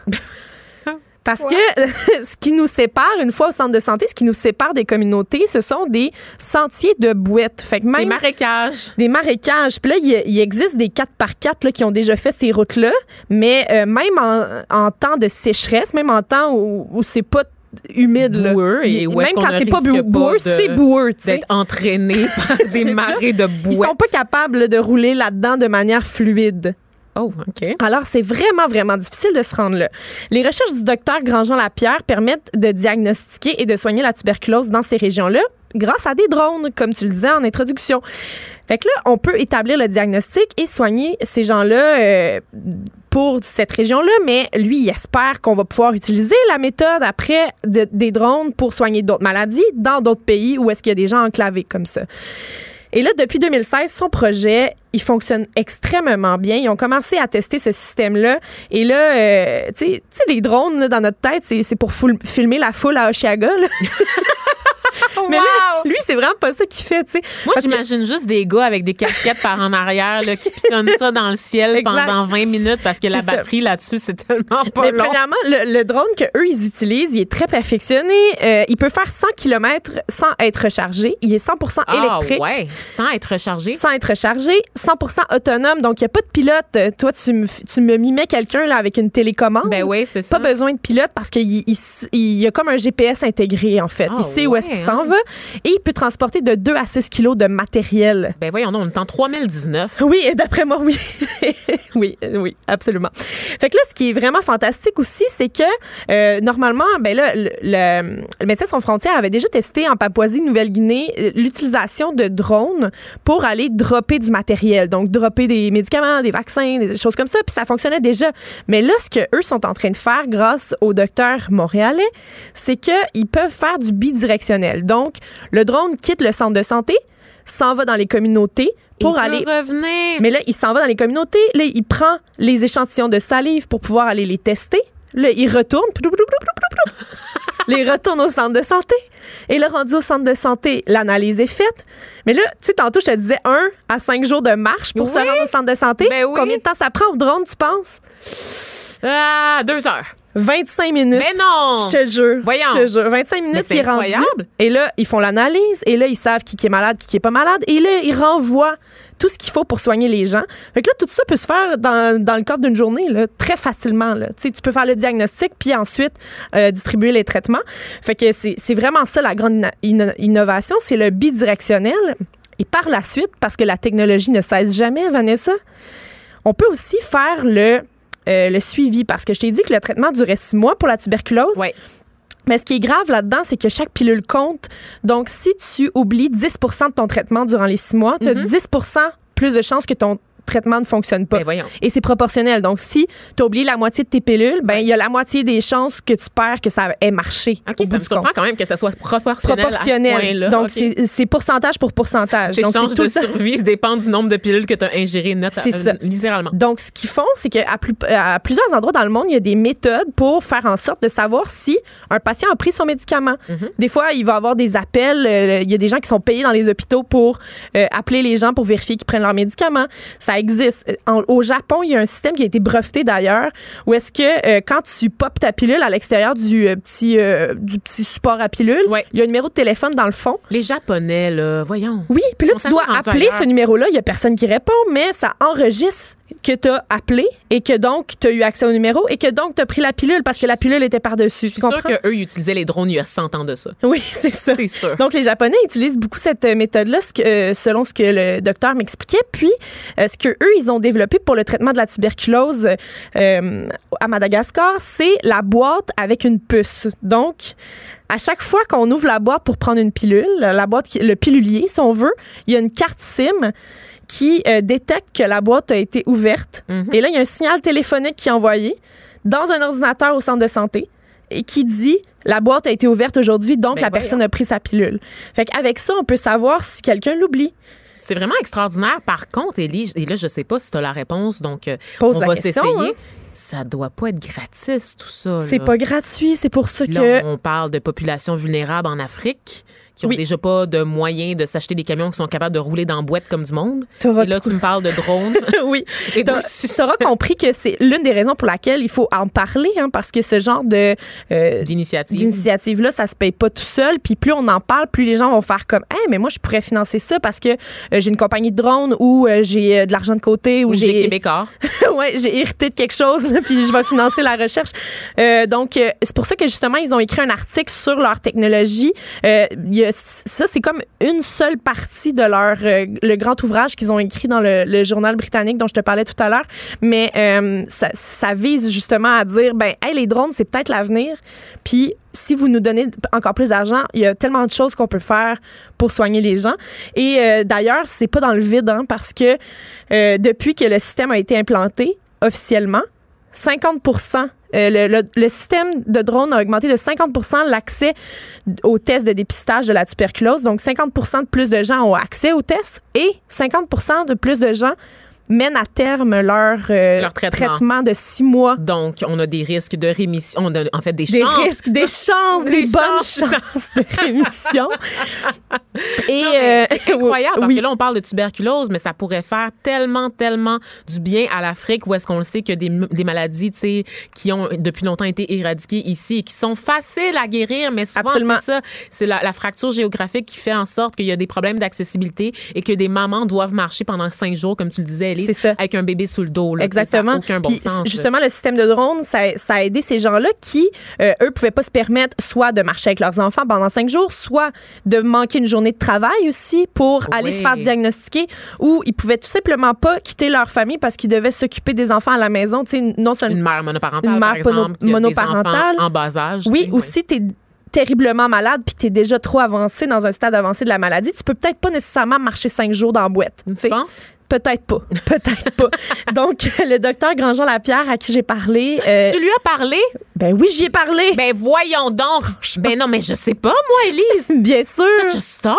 Oui, c'est ça. Oh, euh, mon Dieu, est-ce que tu as été starstruck? Est-ce que tu étais comme... Euh, ça s'est passé sur Skype parce qu'il est ah, en d'accord. Afrique. Ben c'est ça, mais c'est pour ça que je comprenais pas que tu y avais parlé. Voyons donc. Euh, lui, il espère que l'inno- l'innovation va permettre de euh, s'inscrire dans un progrès pour euh, parvenir à l'objectif de l'O M S qui est de réduire l'incidence de la tuberculose ben de quatre-vingt-dix pour cent dix pour cent d'ici deux mille trente-cinq. Mm-hmm. C'est pas rien quand même, quatre-vingt-dix pour cent. Il nous reste quinze ans pour le faire. Euh, donc, si euh, là-bas, il y en avait beaucoup, puis là, ils sont déjà capables, dans cette communauté-là, où ils l'ont testé, de descendre de cinquante pour cent, ben euh, allons-y hein, pour le reste, pour partout euh, ailleurs et pour toutes les autres maladies. Absolument. Penses-tu que les drones pourraient apporter là, des seringues pour vacciner de force les gens qui refusent de prendre leur vaccin pour la rougeole? Est-ce que ça pourrait être ça, éventuellement? Ben là, tu as dit une phrase qui se peut pas vraiment vacciner de force. Là, ça, on fait pas vraiment ah, ça. Ah non, hein? C'est non, ça. c'est, ça. c'est puis, illégal. Puis l'affaire, c'est qu'il faudrait dropper, dropper des vaccins aux États-Unis, tu sais, avec des drones. Moi, je suis d'accord. On c'est fait ça, juste laisser tomber des seringues à partir des airs. Oui. What could go wrong? Je sais pas. On va, on va aller voler au-dessus de Washington, là, puis on va faire ça. J'ai peur que le F B I genre vienne me chercher live pendant oui. l'émission. Non, mais gars, je, je, je, je suis assez je suis forte bien. Quand même, je suis prête de défendre. Oui, d'accord. Ouais. Mais merci, Elise. Ça m'a fait plaisir. C'était vraiment intéressant comme chronique. Et moi, tu sais, j'aime ça plugger mes études là, euh, au micro euh, des effrontés. J'ai étudié en coopération internationale, donc tout ce qui est lié à la mortalité infantile, aux problèmes de développement, aux maladies également qui se transmettent comme ça et qui causent énormément de morts au sein des populations vulnérables. Ça me passionne. Donc, pour vrai, j'aurais pu parler quinze minutes encore de plus euh, de, avec toi. Même, j'aurais pu faire le reste du show avec toi, Élise, pour vrai. Parfait, ma gars, je vais rester finalement. Là... non, reprends ton drone. Là, je reviendrai. On pourrait-tu prendre un drone pour transporter Greta Thunberg jusqu'en Amérique? Ça se fait-tu, ça? Bien, c'est parce que là, notre drone dont je te parlais, il oui. peut, il peut euh, avoir de... une charge de six kilos. Elle est toute petite. Elle est toute petite. Je sais qu'elle est petite, elle mais minuscule. Il y a des... La seule affaire qui est lourde, c'est ses, ses, ses cheveux. En peut-être fait. Si on la met avec plusieurs drones sur elle. Peut-être. Parce que tu as dit que c'était électrique. Oui, right? On partage la mmh, charge. Mmh, mmh, D'après moi, ça peut marcher. Ça peut marcher. Physi- Donc, euh, selon si les lois de la physique, là, ça peut marcher. Bien, si jamais tu réussis à avoir... Euh, Monsieur Simon Grandjean Lapierre là, sur Skype, j'allais dire au téléphone, mais c'est sur Skype. Oui. Là, tu, tu en parleras. Je vais y en parler. Ou dis, dis pas, dis-y que c'est mon idée. Excellent. Merci. Donc, merci à toi, Élise. Je t'ai maintenant euh, chroniqueuse euh, pour euh, la science, pour la science euh, en cinq minutes. Geneviève Pettersen, la seule effrontée qui sait se faire aimer. Jusqu'à quinze, vous écoutez Les Effrontés. C'est vendredi, vendredi, comme j'aime bien le dire et je le disais en début de show, c'est la dernière de la saison estivale de Q U B Radio et là, un recherchiste, pas n'importe lequel, Alexandre Moranville-Ouellette, j'ai enfin bien dit son nom de famille, vient de m'apporter un mimosa en studio et honnêtement, je capote, je suis vraiment heureuse de vous avoir, chers auditeurs, avec moi là pour cette dernière heure qu'on entame ensemble pour la fin de la saison. Et là, on parle d'un événement là... Euh, où euh, ça bouge beaucoup en ce moment. Ça se passe du côté de l'esplanade du Stade olympique à Montréal. C'est l'événement Jackalope. Et là, moi, j'espère que je le prononce bien parce que je suis tellement pas associée à la culture de skate. Qu'est-ce que c'est justement le Jackalope? C'est un événement là, où est-ce qu'on peut pratiquer euh, beaucoup de sports euh, liés à la planche à roulettes, à défaut de mieux l'expliquer. Et là, évidemment, je vous parle pas de ça toute seule. Une chance. Je vous parle de ça avec Mika, Maïka pardon, Desforges, qui est le président fondateur du festival. Festival. Il est avec moi euh, au bout du fil. Le festival débute à cinq heures, dans trois heures. Donc, il est sur place. Comment allez-vous, Maïka? Ça va très bien, et vous? Très bien, merci. Donc, est-ce que vous sentez un peu là, l'espèce de frénésie? Est-ce que les gens sont excités autour de vous? Oui, ça va, ça va bien. On est dans les derniers préparatifs. Mm-hmm. On sent l'énergie. On est en train de faire les dernières répétitions avec les formations musicales qui font leur soundcheck, comme on dit dans le dans le métier, donc ça risque d'être assez intéressant. On a Dead Obies ce soir oh! en spectacle. Euh, les gars sont prêts, ils sont chauds, ils ont de l'énergie, fait que ça va être le fun. Dans mm-hmm. des compétitions de skateboard, des compétitions d'escalade, du base jump, des sauts en parachute, du mode stade olympique. Attends, donc, wow, des sauts en parachute à partir du stade olympique? Exact. Wow. Donc, c'est une compétition de précision, donc les gars sautent en parachute du mode du stade olympique et atterrissent en plein centre du festival. Il y a une cible et ils doivent atterrir le plus près possible du bullseye. C'est à l'intérieur de la foule, donc c'est, c'est hallucinant ben de voir les gars arriver avec leur parachute à, à, vraiment au-dessus de la tête des gens, puis ils arrivent en plein centre. C'est, c'est, c'est quand même quelque chose d'assez unique. On est les seuls au Canada à faire une compétition de, de base jump. Euh, euh, puis on a justement la chance d'avoir plein d'athlètes de différents sports, des food trucks, et cetera. Et de différents niveaux, c'est ça. Parce que vous êtes c'est le plus ça. gros euh, festival de sports d'action au Canada. C'est comme ça qu'on appelle, en fait, tous les sports que vous venez de décrire. C'est l'espèce de catégorisation euh, qu'on fait. Et là, on dit que certains des meilleurs planchistes de la planète seront réunis au Parc olympique là, de vendredi à dimanche. On, on risque de croiser qui si on se déplace, si on se rend sur place? On a la légende de skateboard en brésilienne qui s'appelle Bob Burnquist. Dans les dernières années, on a eu Tony Hawk, euh, qui est le légendaire aussi américain, ben oui. donc, qui a eu les jeux vidéo à son nom. On l'a eu pendant deux ans. Et puis là, on a la chance d'avoir Bob Burnquist, qui était aussi un, un compétiteur dans ces années-là, qui est tout aussi euh, légendaire. Et puis qui fera sa performance euh, samedi. Donc, une démonstration de rampe verticale samedi avec d'autres athlètes, des plus jeunes, des plus vieux, des des athlètes aussi de renom dans, dans le monde du B M X, comme Jamie Bestwick, qui est un athlète euh, chevronné, euh, plusieurs euh, médailles euh, aux X-Games.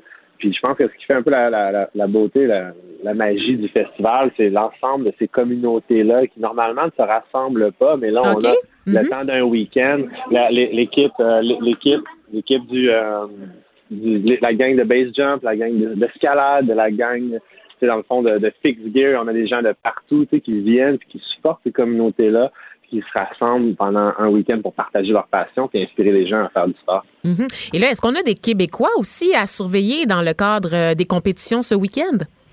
Chez les femmes, en skateboard, on a Annie Guglia, qui est une athlète, euh, dans le fond, qui, qui a gagné le Jackalope l'année dernière. Okay. Et puis, euh, il y a une bourse de dix mille dollars à gagner chez les femmes. Puis c'est important parce que, comme vous le savez peut-être, le skateboard et l'escalade seront aux Olympiques en deux mille vingt, ben oui. ensuite en deux mille vingt-quatre.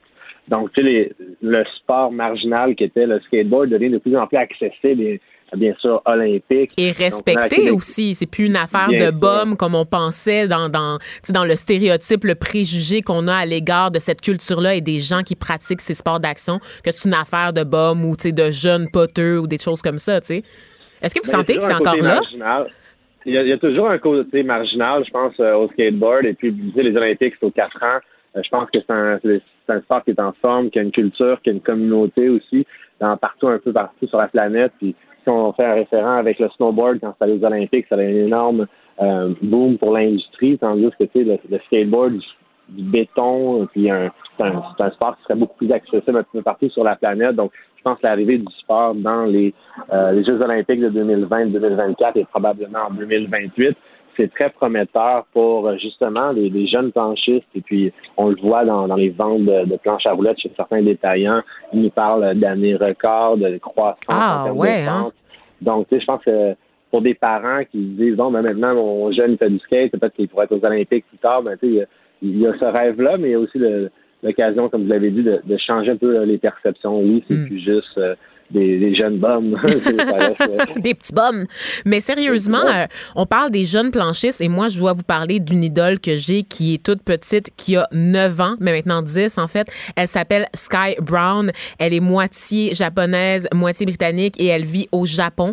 Elle espère pouvoir se qualifier là, pour les Jeux olympiques là, de Tokyo. Elle est, elle est toute jeune et son frère est encore plus jeune qu'elle et les deux font de la planche à roulettes comme j'ai jamais vu. Ils font des pirouettes et ce que je Je constate, en fait, c'est que la communauté qui a rendu populaire le skateboard, là, il y a des décennies de ça, vieillit et elle a elle-même des enfants à son tour et transmet son amour du sport à ses enfants. Ça aide quand même à la démocratisation, non? Ouais, vraiment. Ce qui est cool, c'est justement c'est la, la nouvelle génération de, de, de gens qui ont connu le skateboard il y a peut-être dix, quinze, vingt ans au Québec et ailleurs au Canada.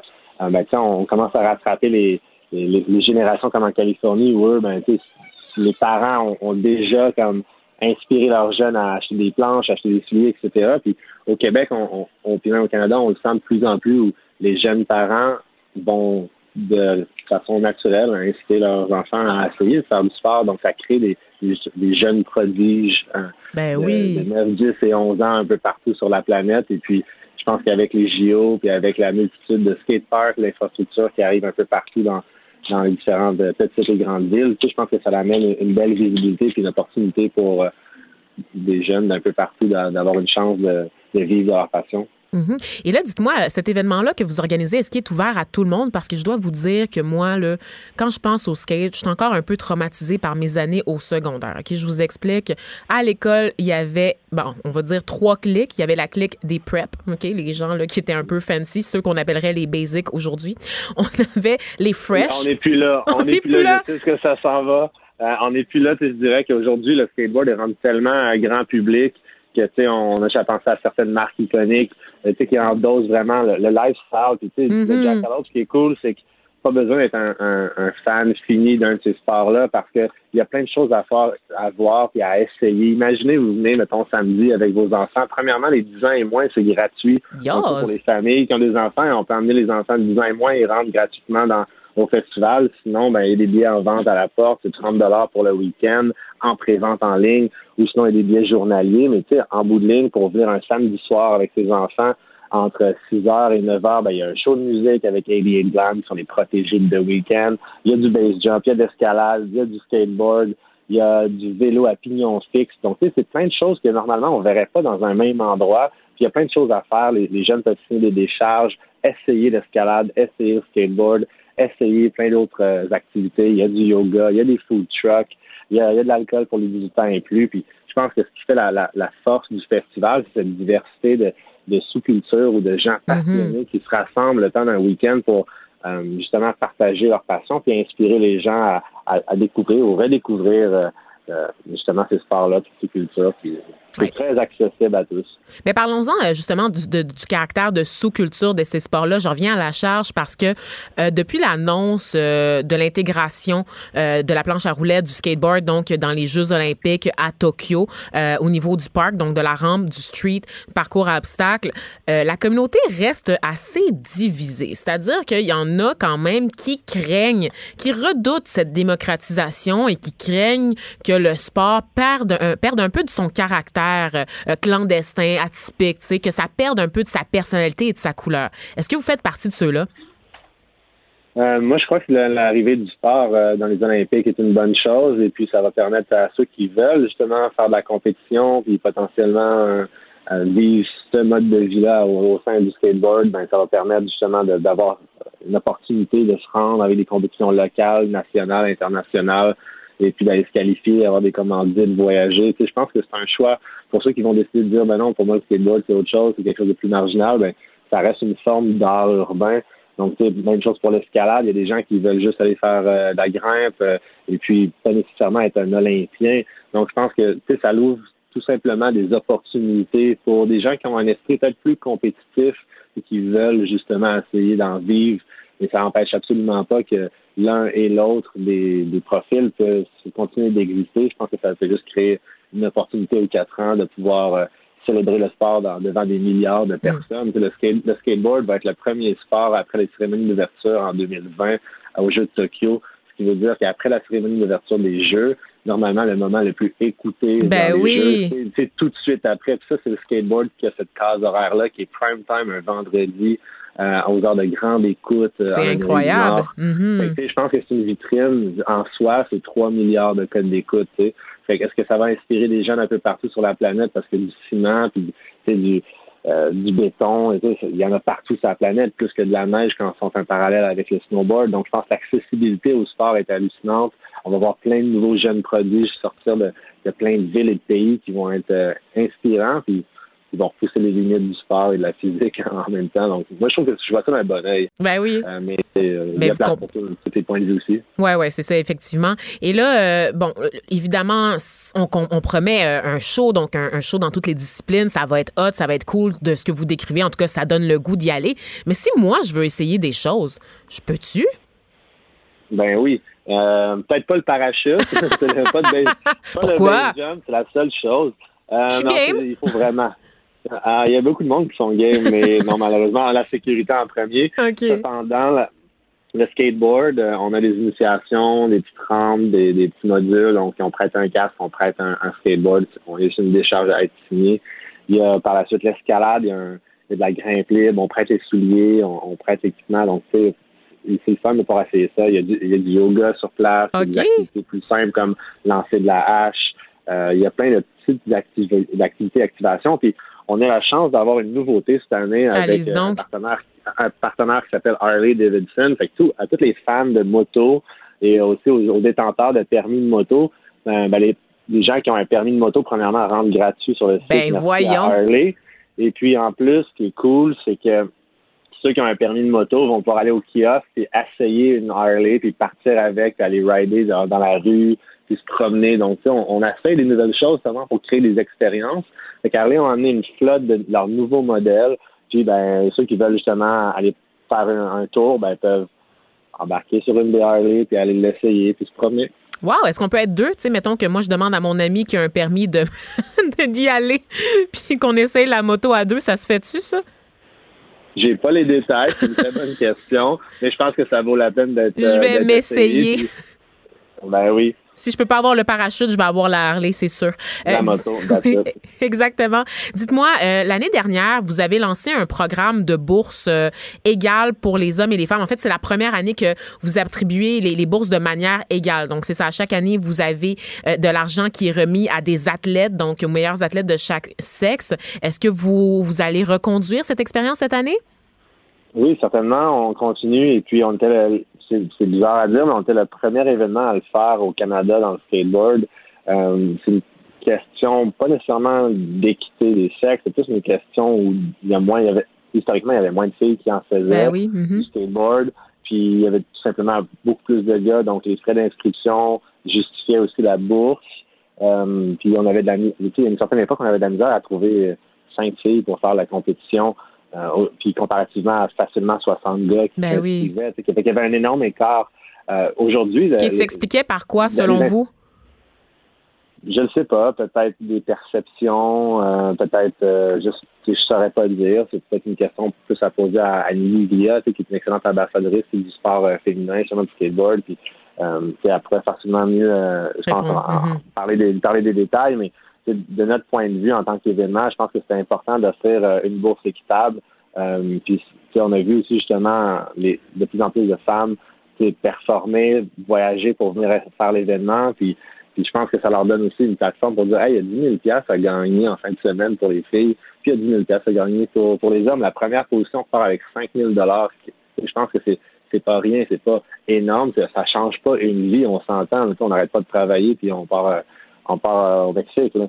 Mais tu sais, je pense qu'en bout de ligne, l'objectif, c'est, c'est de trouver une façon de pouvoir célébrer le sport, célébrer les, les athlètes qui veulent performer, puis ultimement, d'avoir des partenaires ou des commanditaires qui veulent continuer à supporter ces athlètes-là, continuer à supporter les événements comme le Jackalope, puis qu'il y en ait plus pour justement que ces mmh. athlètes-là puissent vivre de leur passion. Super. Puis juste pour revenir sur les femmes, la place des femmes, parce que bon, on s'appelle quand même les effrontés, on, on, on ne se cache pas, on est une émission à tendance féministe. Est-ce que vous croyez qu'il y a encore euh, cette culture-là, là, où est-ce que les femmes euh, se sentent pas nécessairement à l'aise de faire ces sports? Est-ce que vous constatez une ouverture ou parfois vous avez encore le, le sentiment d'évoluer dans un boys club où est-ce que les femmes sont pas toujours euh, admises ou reconnues à leur juste valeur? Je dirais qu'on est loin du boys club. Là. On, on est vraiment plus dans un dans un mouvement où il y a presque plus de filles dans certains skateparks qui commencent en, en, en jeune âge, euh, puis qui s'intéressent. Je pense à, au skateboard.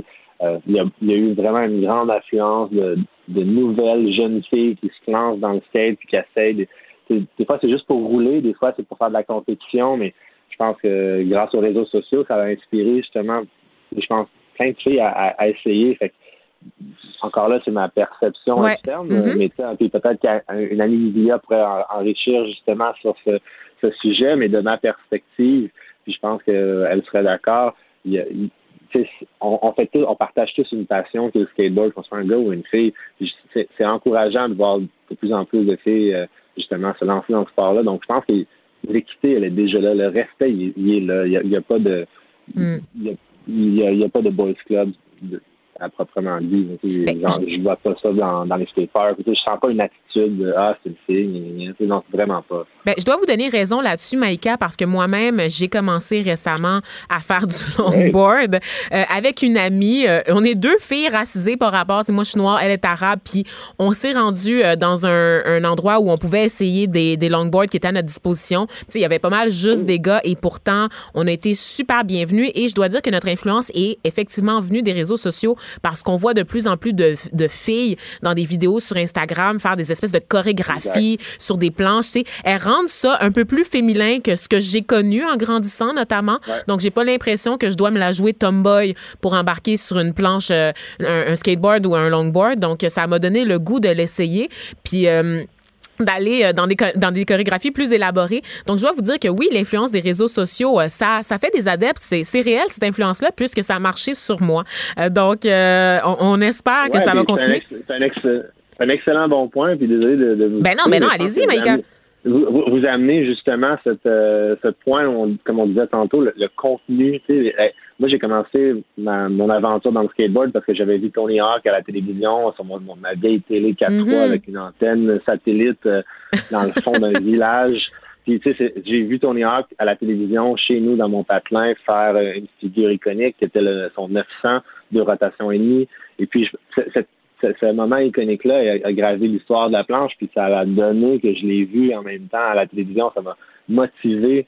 Fait que le contenu m'a motivé à prendre action, construire une rampe dans ma cour, éventuellement démarrer une compagnie de skateboard, wow. puis ultimement faire un festival où il y a deux années de consécutives, on a eu la chance de l'accueillir. Et puis, tu sais, je pense que le contenu puis être affecté à, à des images inspirantes, créer justement de, des sources d'inspiration. De là aussi le parallèle avec les J O, puis la, la possibilité d'avoir un, un reach ou un, un rayonnement devant des milliards de personnes, qui sait ce que ça va pouvoir créer. Je pense que c'est là où euh, c'est une opportunité puis une plateforme non négligeable quand même, mm-hmm. des Olympiques pour le sport. Mais je pense que le skateboard n'a pas besoin des Olympiques. Non, c'est ça quand même. C'est, c'est une industrie qui va bien, c'est une industrie qui est, qui est en croissance. Je pense que tout le monde va y gagner, c'est certain. Euh, puis le breakdance va aussi être ajouté aux Jeux oh. vingt vingt-quatre à hein? Paris. Fait que, le breakdance ouais, aux Jeux olympiques? Ah là, je décroche. Paris, là, je en, décroche en, un peu. vingt vingt-quatre C'est gênant. Ben, c'est différent. C'est, ben, y a, c'est y a spécial. Les, c'est, c'est spécial, mais le, on regarde les jeux électroniques. Le, le e-sport a été au jeu, en test à Pyeongchang. Est-ce que ça va être un sport officiel à Paris? C'est, on ne le sait pas. C'est, Mais après Paris en vingt vingt-quatre vient Los Angeles en vingt vingt-huit. Donc, tu sais, je pense que Los Angeles va garder ses sports de sous-culture. Puis par, d'ici à vingt vingt-huit, on ne parlera plus de sous-culture. Puis mmh. ça va être des sports. Ça va être mainstream. Mais, ben, ça l'est déjà. Ouais, mais ça c'est va ça. Être encore plus. Puis ça n'empêchera pas, comme on disait tantôt, qu'il y ait des gens qui veulent faire du skate pour aller chercher une, un beverage au, au dépanneur du coin ou juste, euh, juste pour niaiser. Juste pour, pour glander. Hein? Juste pour glander. Puis je pense que Jackalope, ce week-end est justement l'opportunité de rassembler autant euh, les gens qui veulent juste chiller, les gens qui sont sérieux dans cette compétition-là, les curieux, puis les gens de des, des différentes communautés. Comme on le dit, on a du skateboard, du fixed gear, le vélo à pignon fixe, on a le base jump, l'escalade, et puis on a la musique avec Dead ben oui. ce soir, et puis on a quatre-vingt-dix-huit Glam, les, les protégés de The Weeknd, tout ça, qui vont être là demain. Donc. Mm-hmm, tout ça à partir de dix-sept heures jusqu'à dimanche, en fait, après-midi, euh, que ça va se poursuivre. Donc, le festival Jackalope qui en est à sa combienième édition?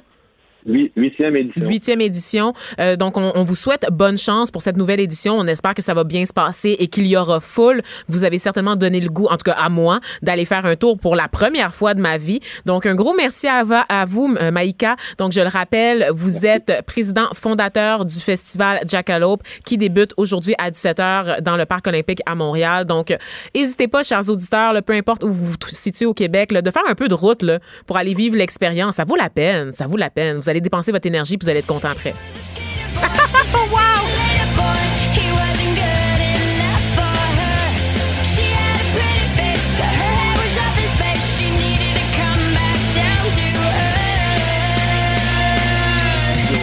Écrivaine, blogueuse, blogueuse, scénariste et animatrice.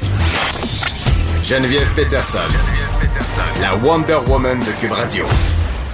De retour, euh, cette fois-ci, pour vous parler, je vous l'avais annoncé en début d'émission et c'est parti. Je suis tellement contente de les recevoir. On reçoit deux drag kings, Ben Agiter et Will Charmer, qui sont avec moi aujourd'hui. De même que Anne-Marie Diotte, co-organisatrice pardon, de l'événement Kings for Queens. Je vais y arriver avec tout l'anglais, ça me stresse ben gros. Et je suis pas la seule qui est stressée en ce moment par l'anglais parce que Ben Agiter, vous êtes anglophone, donc ça se peut euh, qu'on ait besoin de traduire pour vous euh, durant l'entrevue. On le fera sans problème, donc il n'y a pas de stress à avoir. Merci de faire l'effort d'abord de vous adresser à notre public en français, donc déjà c'est super, on va le prendre. Et euh, vous êtes là en fait pour parler de cet événement Kings for Queens qui avait lieu hier chez Mado, donc au cabaret Mado, euh, connu dans l'ensemble de, du Québec pour ses spectacles de drag queen. Et là vous, vous êtes des drag kings. Vous avez amassé des fonds pour la Fondation du Chaînon, quatre mille dollars qui ont été ramassés hier, en fait plus de quatre mille, et c'était la troisième édition de l'événement, donc c'est vraiment super. D'abord, félicitations à vous. Merci. Merci, Merci. Merci d'être là avec nous aujourd'hui. Euh, je, vais, je vais commencer rapidement juste pour qu'on nous explique c'est quoi euh, euh, Kings for Queens, juste pour être sûr, pour démystifier, parce que moi-même, je n'avais jamais entendu parler de cet événement, même si je suis montréalaise et même si vous en êtes à la troisième édition. Donc, je suis bien contente de vous recevoir. Ça va vous faire du rayonnement, n'est-ce ben, pas? Merci de nous avoir. Ben oui, ben oui, ben oui. Donc, qu'est-ce que ça fait? Qu'est-ce que c'est exactement? Ben, écoute, ça a commencé euh, un petit groupe de filles, de, de, d'amis. On avait le goût de faire une différence différence. Mm-hmm. Et euh, on a tous des jobs à temps plein, on a des carrières, on aime nos carrières, mais on avait besoin d'avoir ce sentiment-là de vraiment faire une différence auprès de, de, de la communauté. Et euh, En, moi, ça faisait plusieurs années que je faisais des choses pour le Chaînon, que je faisais partie du conseil d'administration. Ah, vous pour... faites partie, vous, Madame Diotte, du conseil d'administration de l'organisme? Non, pas okay. du conseil d'administration, excusez, je, je faisais partie de comités, okay, euh, pour euh, orga- des comités organisateurs de certains événements. Mm-hmm. Et puis là, ben, en parlant avec des amis, on a comme décidé de peut-être partir notre propre petit événement et euh, pouvoir redonner au Chaînon à notre façon. On le rappelle, le Chaînon, c'est un organisme qui vient en aide aux femmes en difficulté, n'est-ce pas? Donc, euh, une belle mission quand même euh, qui nous tient à cœur, évidemment, ici aux effrontés. Oui, vraiment. Et puis, euh, c'est ça, en, en même temps, on voyait qu'est-ce que les Kings faisaient et on voit vraiment la... La, la visibilité que les drag queens ont euh, dans, dans la vie.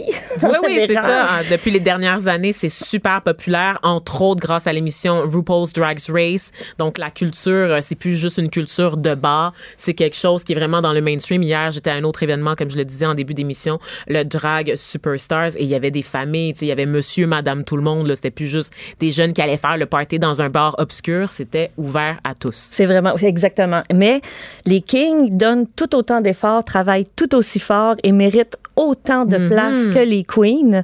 Et euh, en discutant une soirée avec nos amis, on a dit comment ça qu'on, comment ça qu'il n'y a rien là, de vraiment, vraiment écœurant pour les Kings. Et comme qu'on voulait redonner aux femmes du Chaînon, Kings for Queens est devenu. C'est super. Et là, euh, Will Charmer, dites-moi, qu'est-ce que c'est? Parce que la, la culture, là, on dit, oh, comment ça se fait qu'il y avait rien pour les Kings, mais en même temps, est-ce que la, la culture des drag Kings, c'est si vieux que ça? Ça me semble assez récent. C'est quand même, ça existe pour un long bout de temps, mais ah c'est oui? juste, c'est, il n'y avait pas autant de monde. Donc, on, il y a un drag king à Montréal, Nat King Paul, qui ça fait dix-sept ans qu'il fait du drag king. dix-sept ans, OK. Exactement. Mais c'est juste, c'était juste lui pour deux ans, et après, un autre drag king est, est apparu. Donc, on, c'est vraiment comme ça, ça. Des fois, on est des groupes et après, ça diminue parce que le monde, à ce point-là, pognait pas. Mm-hmm. Donc, entre un drag queen et un drag king, pour aucune raison que je connais, valide, ça pognait pas autant. Mais maintenant, euh, comme il y a deux ans, moi, j'ai commencé à faire du drag et euh, j'étais la seule autre que à Montréal que je connais qui était active.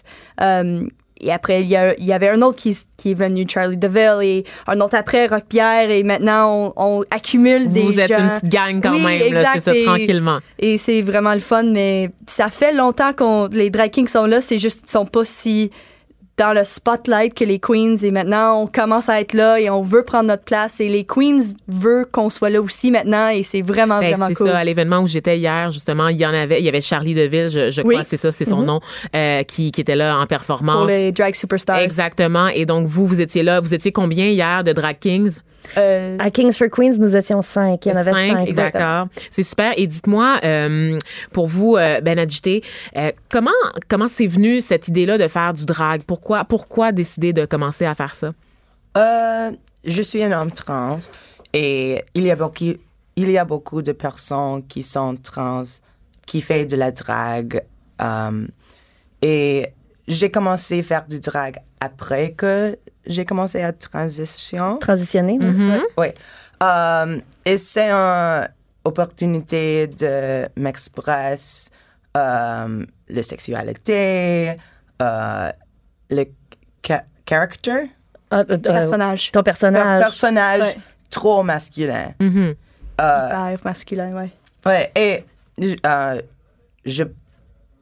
fait un moustache. Oui, une moustache. moustache. Ben oui, oui, c'est ça, ça va, ça va. Je N'hésitez pas trop, gros... ça va bien jusqu'à présent. Allez-y, oui. allez-y. Et j'aime euh, faire une expérience... Des expériences? Euh, dedans, je peux... Uh, where I can be too big. Où vous pouvez exagérer, grossir ouais. votre identité, votre personnalité pour... la pallier à celle d'un personnage? Est-ce que oui. je pourrais dire ça comme ça? Yeah. Et dites-moi, euh, bon, pour ce qui est euh, de la culture des dragues, moi, j'aurais tendance à penser que, dans le fond, c'est comme l'inverse des gars, c'est-à-dire que c'est juste des filles. Mais est-ce que c'est des filles qui s'habillent en gars? Parce que là, on a la, ré- la réalité trans, est-ce qu'on a la réalité des personnes non-binaires? Est-ce qu'il faut être lesbienne pour être un drag king? Ou est-ce qu'on peut être hétérosexuel et faire du drag king? Là, j'ai tellement de questions. Mais c'est les questions que tout le monde se pose, hein, parce que là, vous me pardonnez ma maladresse, mais c'est mmh. vraiment les questions pour les gens qui connaissent pas ça. Comment est-ce qu'on décrit ça? Qui peut faire ça? N'importe qui. À ce point-là, c'est une forme d'art. Mm-hmm. C'est comme, on, au lieu de faire un... C'est une expression de personnage comme le théâtre, c'est une expression de maquillage comme une peinture sur la face. C'est vraiment une accumulation de plein de différentes formes d'art en une, parce que beaucoup de fois, des dragues sont des couturiers, sont des euh, maquilleurs professionnels. professionnels. Mm-hmm. Euh, ça dépend de la, leur habilité. Moi, je me considère pas un maquilleur professionnel. euh, on, est, on est des chorégraphes, on est des mixeurs de tunes. On peut faire... Vraiment, on doit faire tout. Et après, on performe en plus. Donc, c'est vraiment n'importe qui peut faire n'importe quoi. Si, avec les termes et tout, il y a plein de termes. Comme dans la, dans la vraie vie, il y a plein de termes, mais... tu peux choisir de ne pas être dans un terme. Dans, donc, comme il y a des, des drag kings, des drag queens, des bio queens, des bio kings. Oh, oh, oh, oh, bio queen, bio, bio king, bio qu'est-ce que c'est? Sont-ils véganes? Queen, non, ça serait, ça serait un, euh, quelqu'un qui s'identifie comme, euh, comme fille ou femelle, fait du drag queen, ça serait du bio queen. Donc, ça serait une biologique fille, queen, mm-hmm. qui fait du drag queen. Donc, c'est d'une fille exagérée. Qui caricature d'autres, une fille. Une fille okay, exagérée, exact, exactement. Okay, d'accord. OK, donc, ça se fait a, aussi, ça. Oui, oh, absolument. Il y, a, il y a des communautés comme ça au Québec absolument, ou c'est quelque chose oh, qu'on voit juste aux États-Unis, à L A, par exemple? Il y a même euh, beaucoup de gens, euh, il y a des, des gens connus de Montréal qui font, performent beaucoup au cocktail et au Mado, qui sont des bio-queens. OK. Um, et... En plus, c'est comme un, un des bio queens que je connais fait aussi du drag king avec nous. Donc, vraiment, c'est ce que tu tentes, ça te tente de faire, tu le fais. Ben Agité, t'as, t'as levé la main. Le, le mot bio queen ou bio king, c'est controversiel. Oui. Euh, ça, le terme, l'expression? Oui. Ouais, ouais, okay. Parce qu'il y a des personnes trans filles qui. Uh, people are hurt by the biological. Sorry, L'aspect, ouais. mais ça, ça crée des conflits à cause de l'utilisation du mot biologique. Hein, quand oui. on sait que l'identité de genre et l'expression de genre, c'est, ça cause encore des problèmes. Mmh, c'est mal mmh. compris dans la population. Là, mmh. Le sexe attribué, yeah. le sexe... J'ai entendu aussi le mot « hyper queen ». Oui. Et ah, ça, c'est, c'est le long. mot préféré... Pour, pour, qui est plus c'est, consensuel. Ça dépend, ça dépend. Et aussi, j'imagine que, parce que toi, tu viens de Toronto, il y a des termes aussi de « place ». De comme ouais, les, ouais, ouais. les places que, où tu vas, si tu vas à la fac, si tu vas Vous à développez Ontario. Votre propre jargon. Exact. Ben donc, oui, ben oui. L'habitude de Toronto, j'imagine, mm-hmm. c'est hyper queen, hyper king. Ça, ça dépend. Plus, ça dépend. Comme en, beaucoup de, du drag community ici, c'est français. Leur habitude, c'est dire bio, bio mm-hmm, quelque mm-hmm. chose. Mais moi, j'aime beaucoup plus hyper que bio parce que hyper, ça, ça démontre aussi... l'aspect d'exagération. Ben, ça explique mieux, certainement, Exactement. que bio, parce exact. que c'est pas, pour quelqu'un qui connaît pas mm-hmm. cette culture-là ou qui s'initie à cette culture-là, c'est pas clair tout de suite. Et là, moi, j'ai une question très délicate à vous poser, Will Charmer et Ben Agité. Je sais pas si vous allez être à l'aise de, la, de répondre. Quand je regarde les drag queens, Mm-hmm. Euh, je sais que le mouvement euh, L G B T Q, notamment aux États-Unis, a été porté euh, par les drags. On passe à Stonewall, la, les, les émeutes de Stonewall qui ont permis euh, la libération des droits, la reconnaissance des, dro- des droits des personnes L G B T Q. Euh, on sait que pour un homme, à cause de toutes les attentes qu'il y a liées à la masculinité, de s'afficher ouvertement, de se déguiser en femme, il y a un statement politique. C'est subversif. Quand je regarde les drag kings, est-ce que vous croyez que vous aussi, vous faites le même genre de statement politique ou c'est plus comme quelque chose lié au divertissement? Je veux juste m'assurer que toi, tu as compris ça avant que... Euh, j'ai comprendre un demi. Un petit, un petit peu, okay. un demi. Ben, si Will, euh, vous vous sentez à l'aise de répondre pour les deux, peut-être? Oui, mais je veux aussi ton opinion aussi. Mais... je, je veux essayer à okay, parler. C'est on, bon. va, on, va, um, on va tout euh, démystifier ça. Euh, pour... Moi, ce que j'ai vu et j'observe, c'est l'aspect de euh, la différence entre les, les opportunités d'un gars, dans juste général, et d'une fille. Parce que les drag queens, euh, Je parle spécifiquement juste euh, au Mado et de mon expérience pour ça, parce qu'on on peut pas assumer pour toutes. Mm-hmm. Euh, mais pour moi, j'étais bookée à un moment donné pour un week-end au Mado et je me suis dit que c'était un, vraiment un très important moment et je comprenais pas tout à fait pourquoi. Et quelqu'un m'a dit que c'était parce que c'était la première fois que pour un drag fille, comme un, un, une fille, moi je, je m'identifie euh, comme fille, mm-hmm. euh, était bookée pour leur art de drague, mm-hmm. pour un week-end. Donc, il n'y avait pas de hyper queen déjà bookée. Il y avait pas, c'était juste des, des personnes qui s'identifiaient comme gars qui étaient bookées pour leur art. Et c'était vraiment un, un moment où quelque chose s'est avancé. Donc, pour moi, c'est l'opportunité d'avoir la même, la même, les, mêmes op, les mêmes opportunités, les mêmes options que les drag queens, même si on est dans n'importe quel emploi des filles. Mm-hmm. On, mm-hmm. on, on est égal, donc on peut faire mm-hmm. les mêmes choses. Et, ben... Si vous voulez poursuivre, Ben Agiter. um, oui, c'est politique parce que il y a des rôles que les femmes euh, n'avoir le non. même d- des hommes. Et aux communautés... On, gay village, homo-ville. Dans le village gay de Montréal, par exemple? Oui, oui, oui. Dans le village euh, gay. À Toronto aussi, il y a beaucoup des hommes homosexuels. Oui. Et il y a un petit groupe des filles ou des non-binary. Des personnes ouais. non-binaires, des personnes oui. trans. On vit la même chose à Montréal. Euh, le fait que le village gay semble appartenir majorita- majoritairement aux hommes gays, euh, généralement blancs entre crochets aussi. Là. Donc, euh, ça, c'est un enjeu euh, qui est discuté ici aussi. Oui, et il y a des places spécialement pour des filles et pour des non-binaires. Ouais. Um, mais dans le grand monde...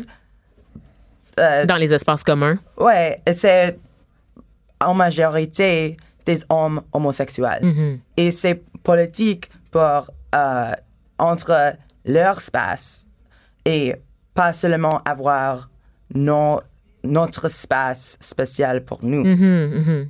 C'est important d'investir toutes les scènes puis de créer des scènes communes parce que exact. Souvent l'acronyme L G B T Q, euh, on pense beaucoup au G. Le G est beaucoup, beaucoup, beaucoup représenté, mais on voit très peu de visibilité pour les autres lettres. Ça commence, ça commence oui. tranquillement, donc il faut se réjouir de chaque avancée qu'on fait, n'est-ce pas?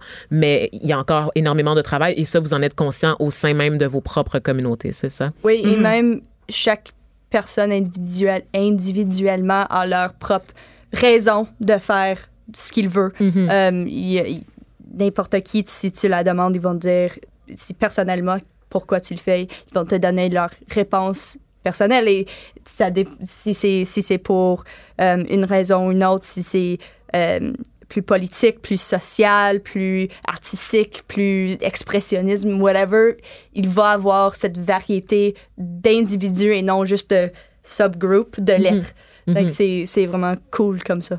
Et dites-moi, est-ce que la réception du public... Euh, ben d'abord, on va commencer avec la réception du milieu des dragues en général, qui est encore largement dominée par des gens qui s'identifient comme hommes, donc des hommes en général.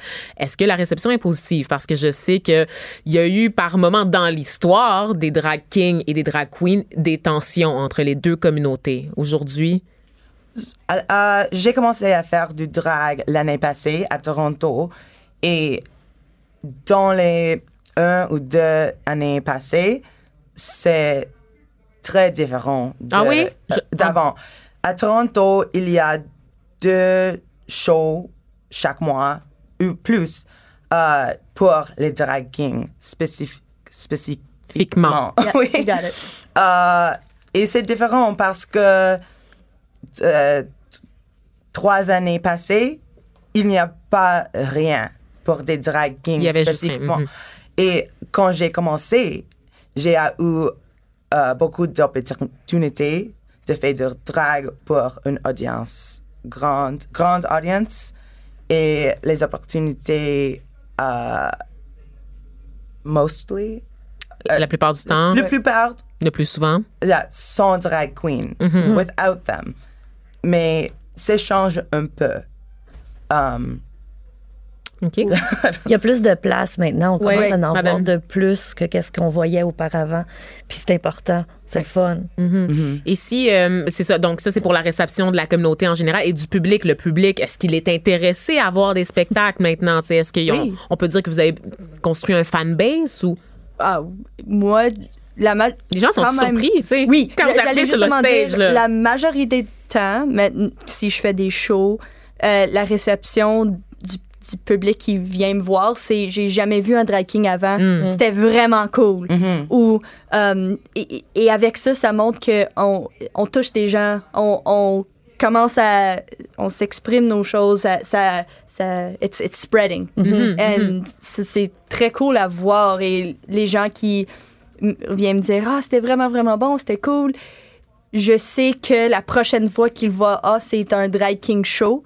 Il va penser à ça et dire « Ah, c'était vraiment cool, on, on va y aller. » ou euh, « On va essayer d'y, d'y aller pour voir tous les côtés et non juste un. Mm-hmm. » oui. ben, Même nous, Allez-y, même nous euh, Kings for Queens, euh, ça fait trois ans qu'on, qu'on le fait. Et puis encore aujourd'hui, je vais dire à des gens « Hey, euh, est-ce que ça, voulez-vous venir à, à notre événement? On fait une levée de fonds, c'est Kings for Queens et c'est un show de drag king. » Et j'ai des visages qui font comme... Euh, Hum?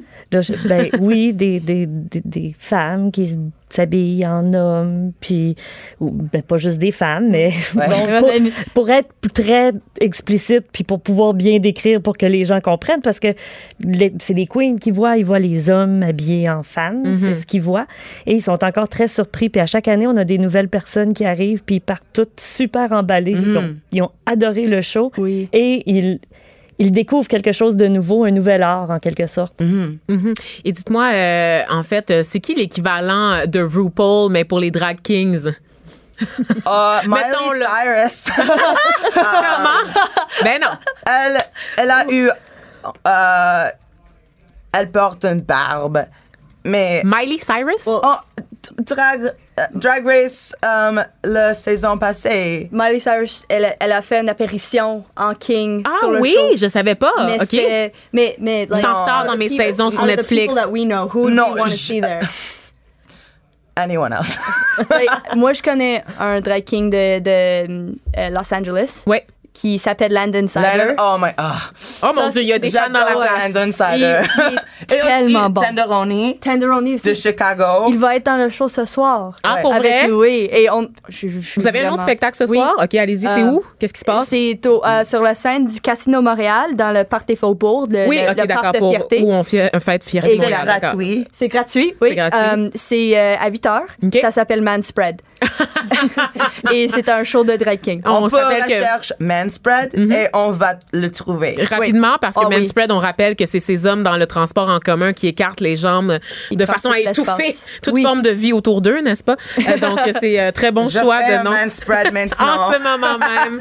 Voilà, donc euh, vraiment vraiment vraiment intéressant et félicitations encore pour cette initiative. Je vous remercie euh, d'avoir été là tous les trois avec moi. Donc Anne-Marie Diotte, je le rappelle, vous êtes co-organisatrice de l'événement Kings for Queens qui en était à sa troisième édition. Évidemment, on vous souhaite une quatrième édition pour l'année prochaine. C'est sûr. Et même pas juste à un seul moment dans l'année dans le cadre des Fiertés Montréal, mais tout au long de l'année. Pourquoi pas? Plusieurs levées de fonds. Et merci à vous. Euh, je t'en perds ma salive. Euh, Ben Agiter et euh, Will Charmer pour votre présence ici avec nous aujourd'hui. Donc, très intéressant. De, je pense que vous avez aidé à démystifier, en fait, ce que vous faisiez, euh, au moins pour rendre ça plus accessible, encore une fois. Donc, très intéressant et bon succès pour euh, le reste et bon, bonne chance aussi pour ce soir. Donc, Merci. j'espère que je suis pas mal sûre que la foule sera au rendez-vous. Ça grossit à chaque année, le Fierté Montréal. Donc, oui. bonne chance. Merci, Merci à vous. Merci à vous. De treize à quinze. Les effrontés. Deux heures où on relâche nos bonnes manières. Après tout, on est en vacances. Q U B Radio. On est de retour, là. On, on clôt l'émission euh, sur la chronique euh, que j'attendais. Oh, la chronique. C'est gentil. Ben oui, la chronique culture. J'aime ça parler, moi, de culturel oui. le vendredi. Vous le savez, j'aime ça, les sujets légers. J'ai un mimosa en ce moment entre oh, les mains, ouais. je veux dire, voyons donc. Mais plus sérieusement, euh, aujourd'hui, je suis avec Stéphane Plante, chroniqueur à Disque dur. Et Stéphane, tu nous fais vraiment, euh, cette fois-ci, un tour d'horizon oui, des actualités euh, tôt, musicales ouais. et culturelles de la semaine, ce que tu fais pas nécessairement d'habitude. Pas d'habitude, toujours. Tu te concentres sur une affaire. affaires, mais aujourd'hui, euh, ben, j'ai c'est une palette. Let's go, en way, en way, parle-moi ça. T'es t'as gâté. Ah, mon euh, ben, en fait, ça commence, c'est un petit peu euh, triste. Première histoire, c'est un homme de soixante-deux ans qui est décédé dans le mosh pit pendant un spectacle de Slipknot. Un homme de soixante-deux ans, quand même, dans un gros show euh, ben, de Slipknot. Ben, Slipknot. Et l'album, il, il vient de sortir un album, il y a un engouement, mais je savais pas que l'engouement était tel que des gens de soixante-deux ans assistaient au concert de, de Slipknot. Et les gens sur, sur place disaient, ah ben le, le monsieur avait l'air de bonne humeur, tout allait bien pour lui, il buvait de la bière, riait. C'est un certain euh, Richard Valadez. Et tout d'un coup, il a Il a mangé un coup parce que oh, ça. Il était dans le mosh pit, ben, hein, quand les même. Les gens, ils vargeaient partout, là. Et, ben, c'est ça, il était pas dans une loge V I P et il s'est tassé un peu. Et là, on l'a vu qu'il avait perdu connaissance, mais il n'est pas, pas décédé. Mais c'est. Une fois dans l'ambulance, arrivé à l'hôpital, il était trop tard. Donc, c'est une triste nouvelle, mais c'est ça. La, la... Mon Dieu, mais c'est vraiment tragique. C'était... Là. Tu t'as dit que t'as... Moi, le... J'ai commencé. J'ai... Oui, oui, j'ai ben, commencé. Le mimosa, ça. Il commence à goûter amer un peu, là. Oui, mais euh, du moins, euh, en tout cas, le. le... Mais c'est, c'est vraiment. Euh... On s'entend que c'est pas des choses qui arrivent euh, très souvent, mais. Euh... J'ai pas vu la réaction bizarrement de, de Slipknot. Oui, ils n'ont pas transmis euh, leurs condoléances à leur famille ou à leurs fans dévoués, à la mémoire des fans dévoués. Sauf erreur. Peut-être que les, les, les fans de Slipknot pourront me relancer là, là-dessus, mais... Ils n'ont pas envoyé un masque? Parce que non, non. Parce qu'on sait que les fans de Slipknot sont assez intenses, donc j'ai... Pas, si jamais là, vous m'écoutez les fans de Slipknot, et j'ai quand même une petite erreur comme quoi, mais j'ai, j'ai cherché quand même, j'ai pas vu de réaction du groupe par rapport à ça. À surveiller. À surveiller, absolument. À, une autre histoire un peu euh, curieuse, c'est le, le rapper que moi, j'ai, j'ai découvert, A$AP Rocky, ben oui. qui est déclaré coupable de voie de fait en Suède. Et on va écouter un petit extrait. Moi, j'ai, j'ai découvert ça. Je vais là, sortir euh... mes, mes doigts fusils.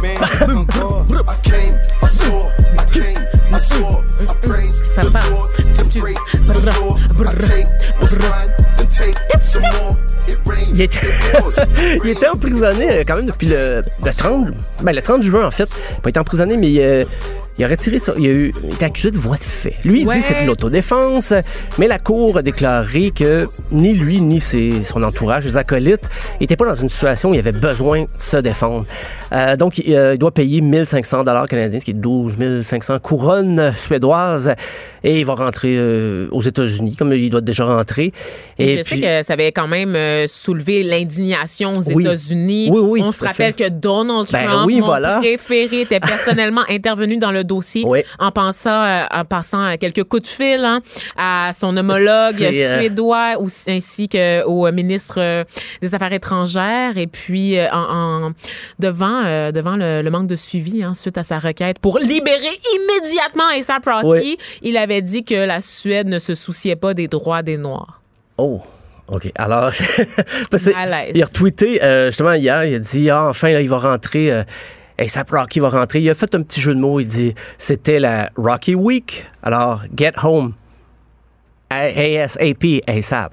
Il a fait, fait un, un jeu de mots. Il a fait un jeu de mots. Oh, wow. ouais.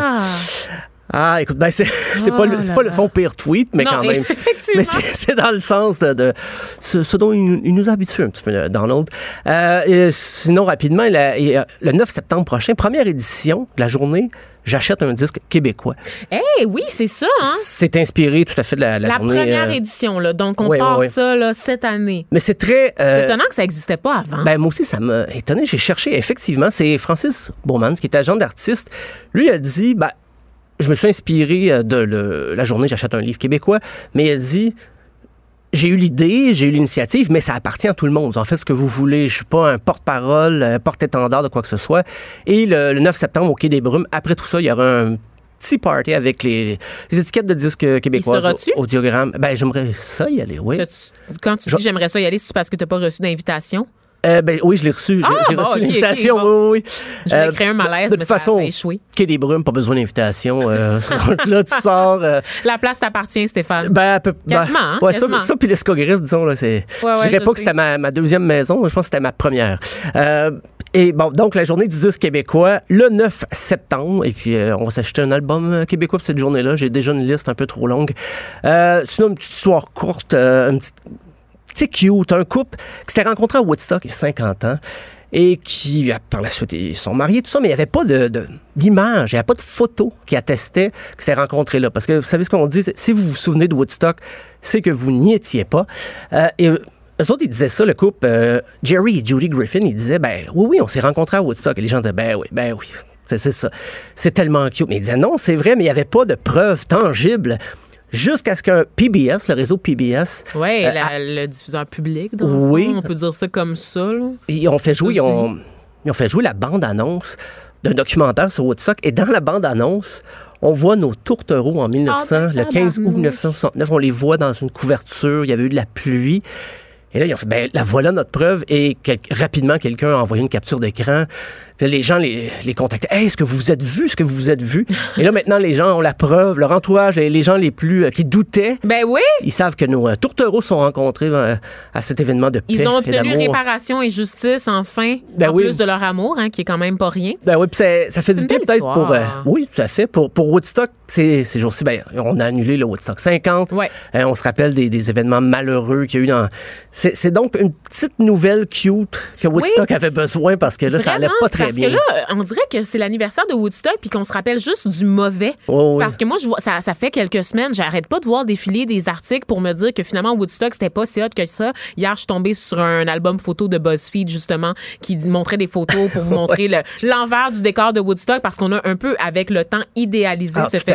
Fait, oh, oui. Alors que, comme tu le disais il y a, il y a quelques jours à mon micro, c'était, c'était un fiasco, ah, en fait. C'était n'importe n'importe quoi ben comme oui. organisation.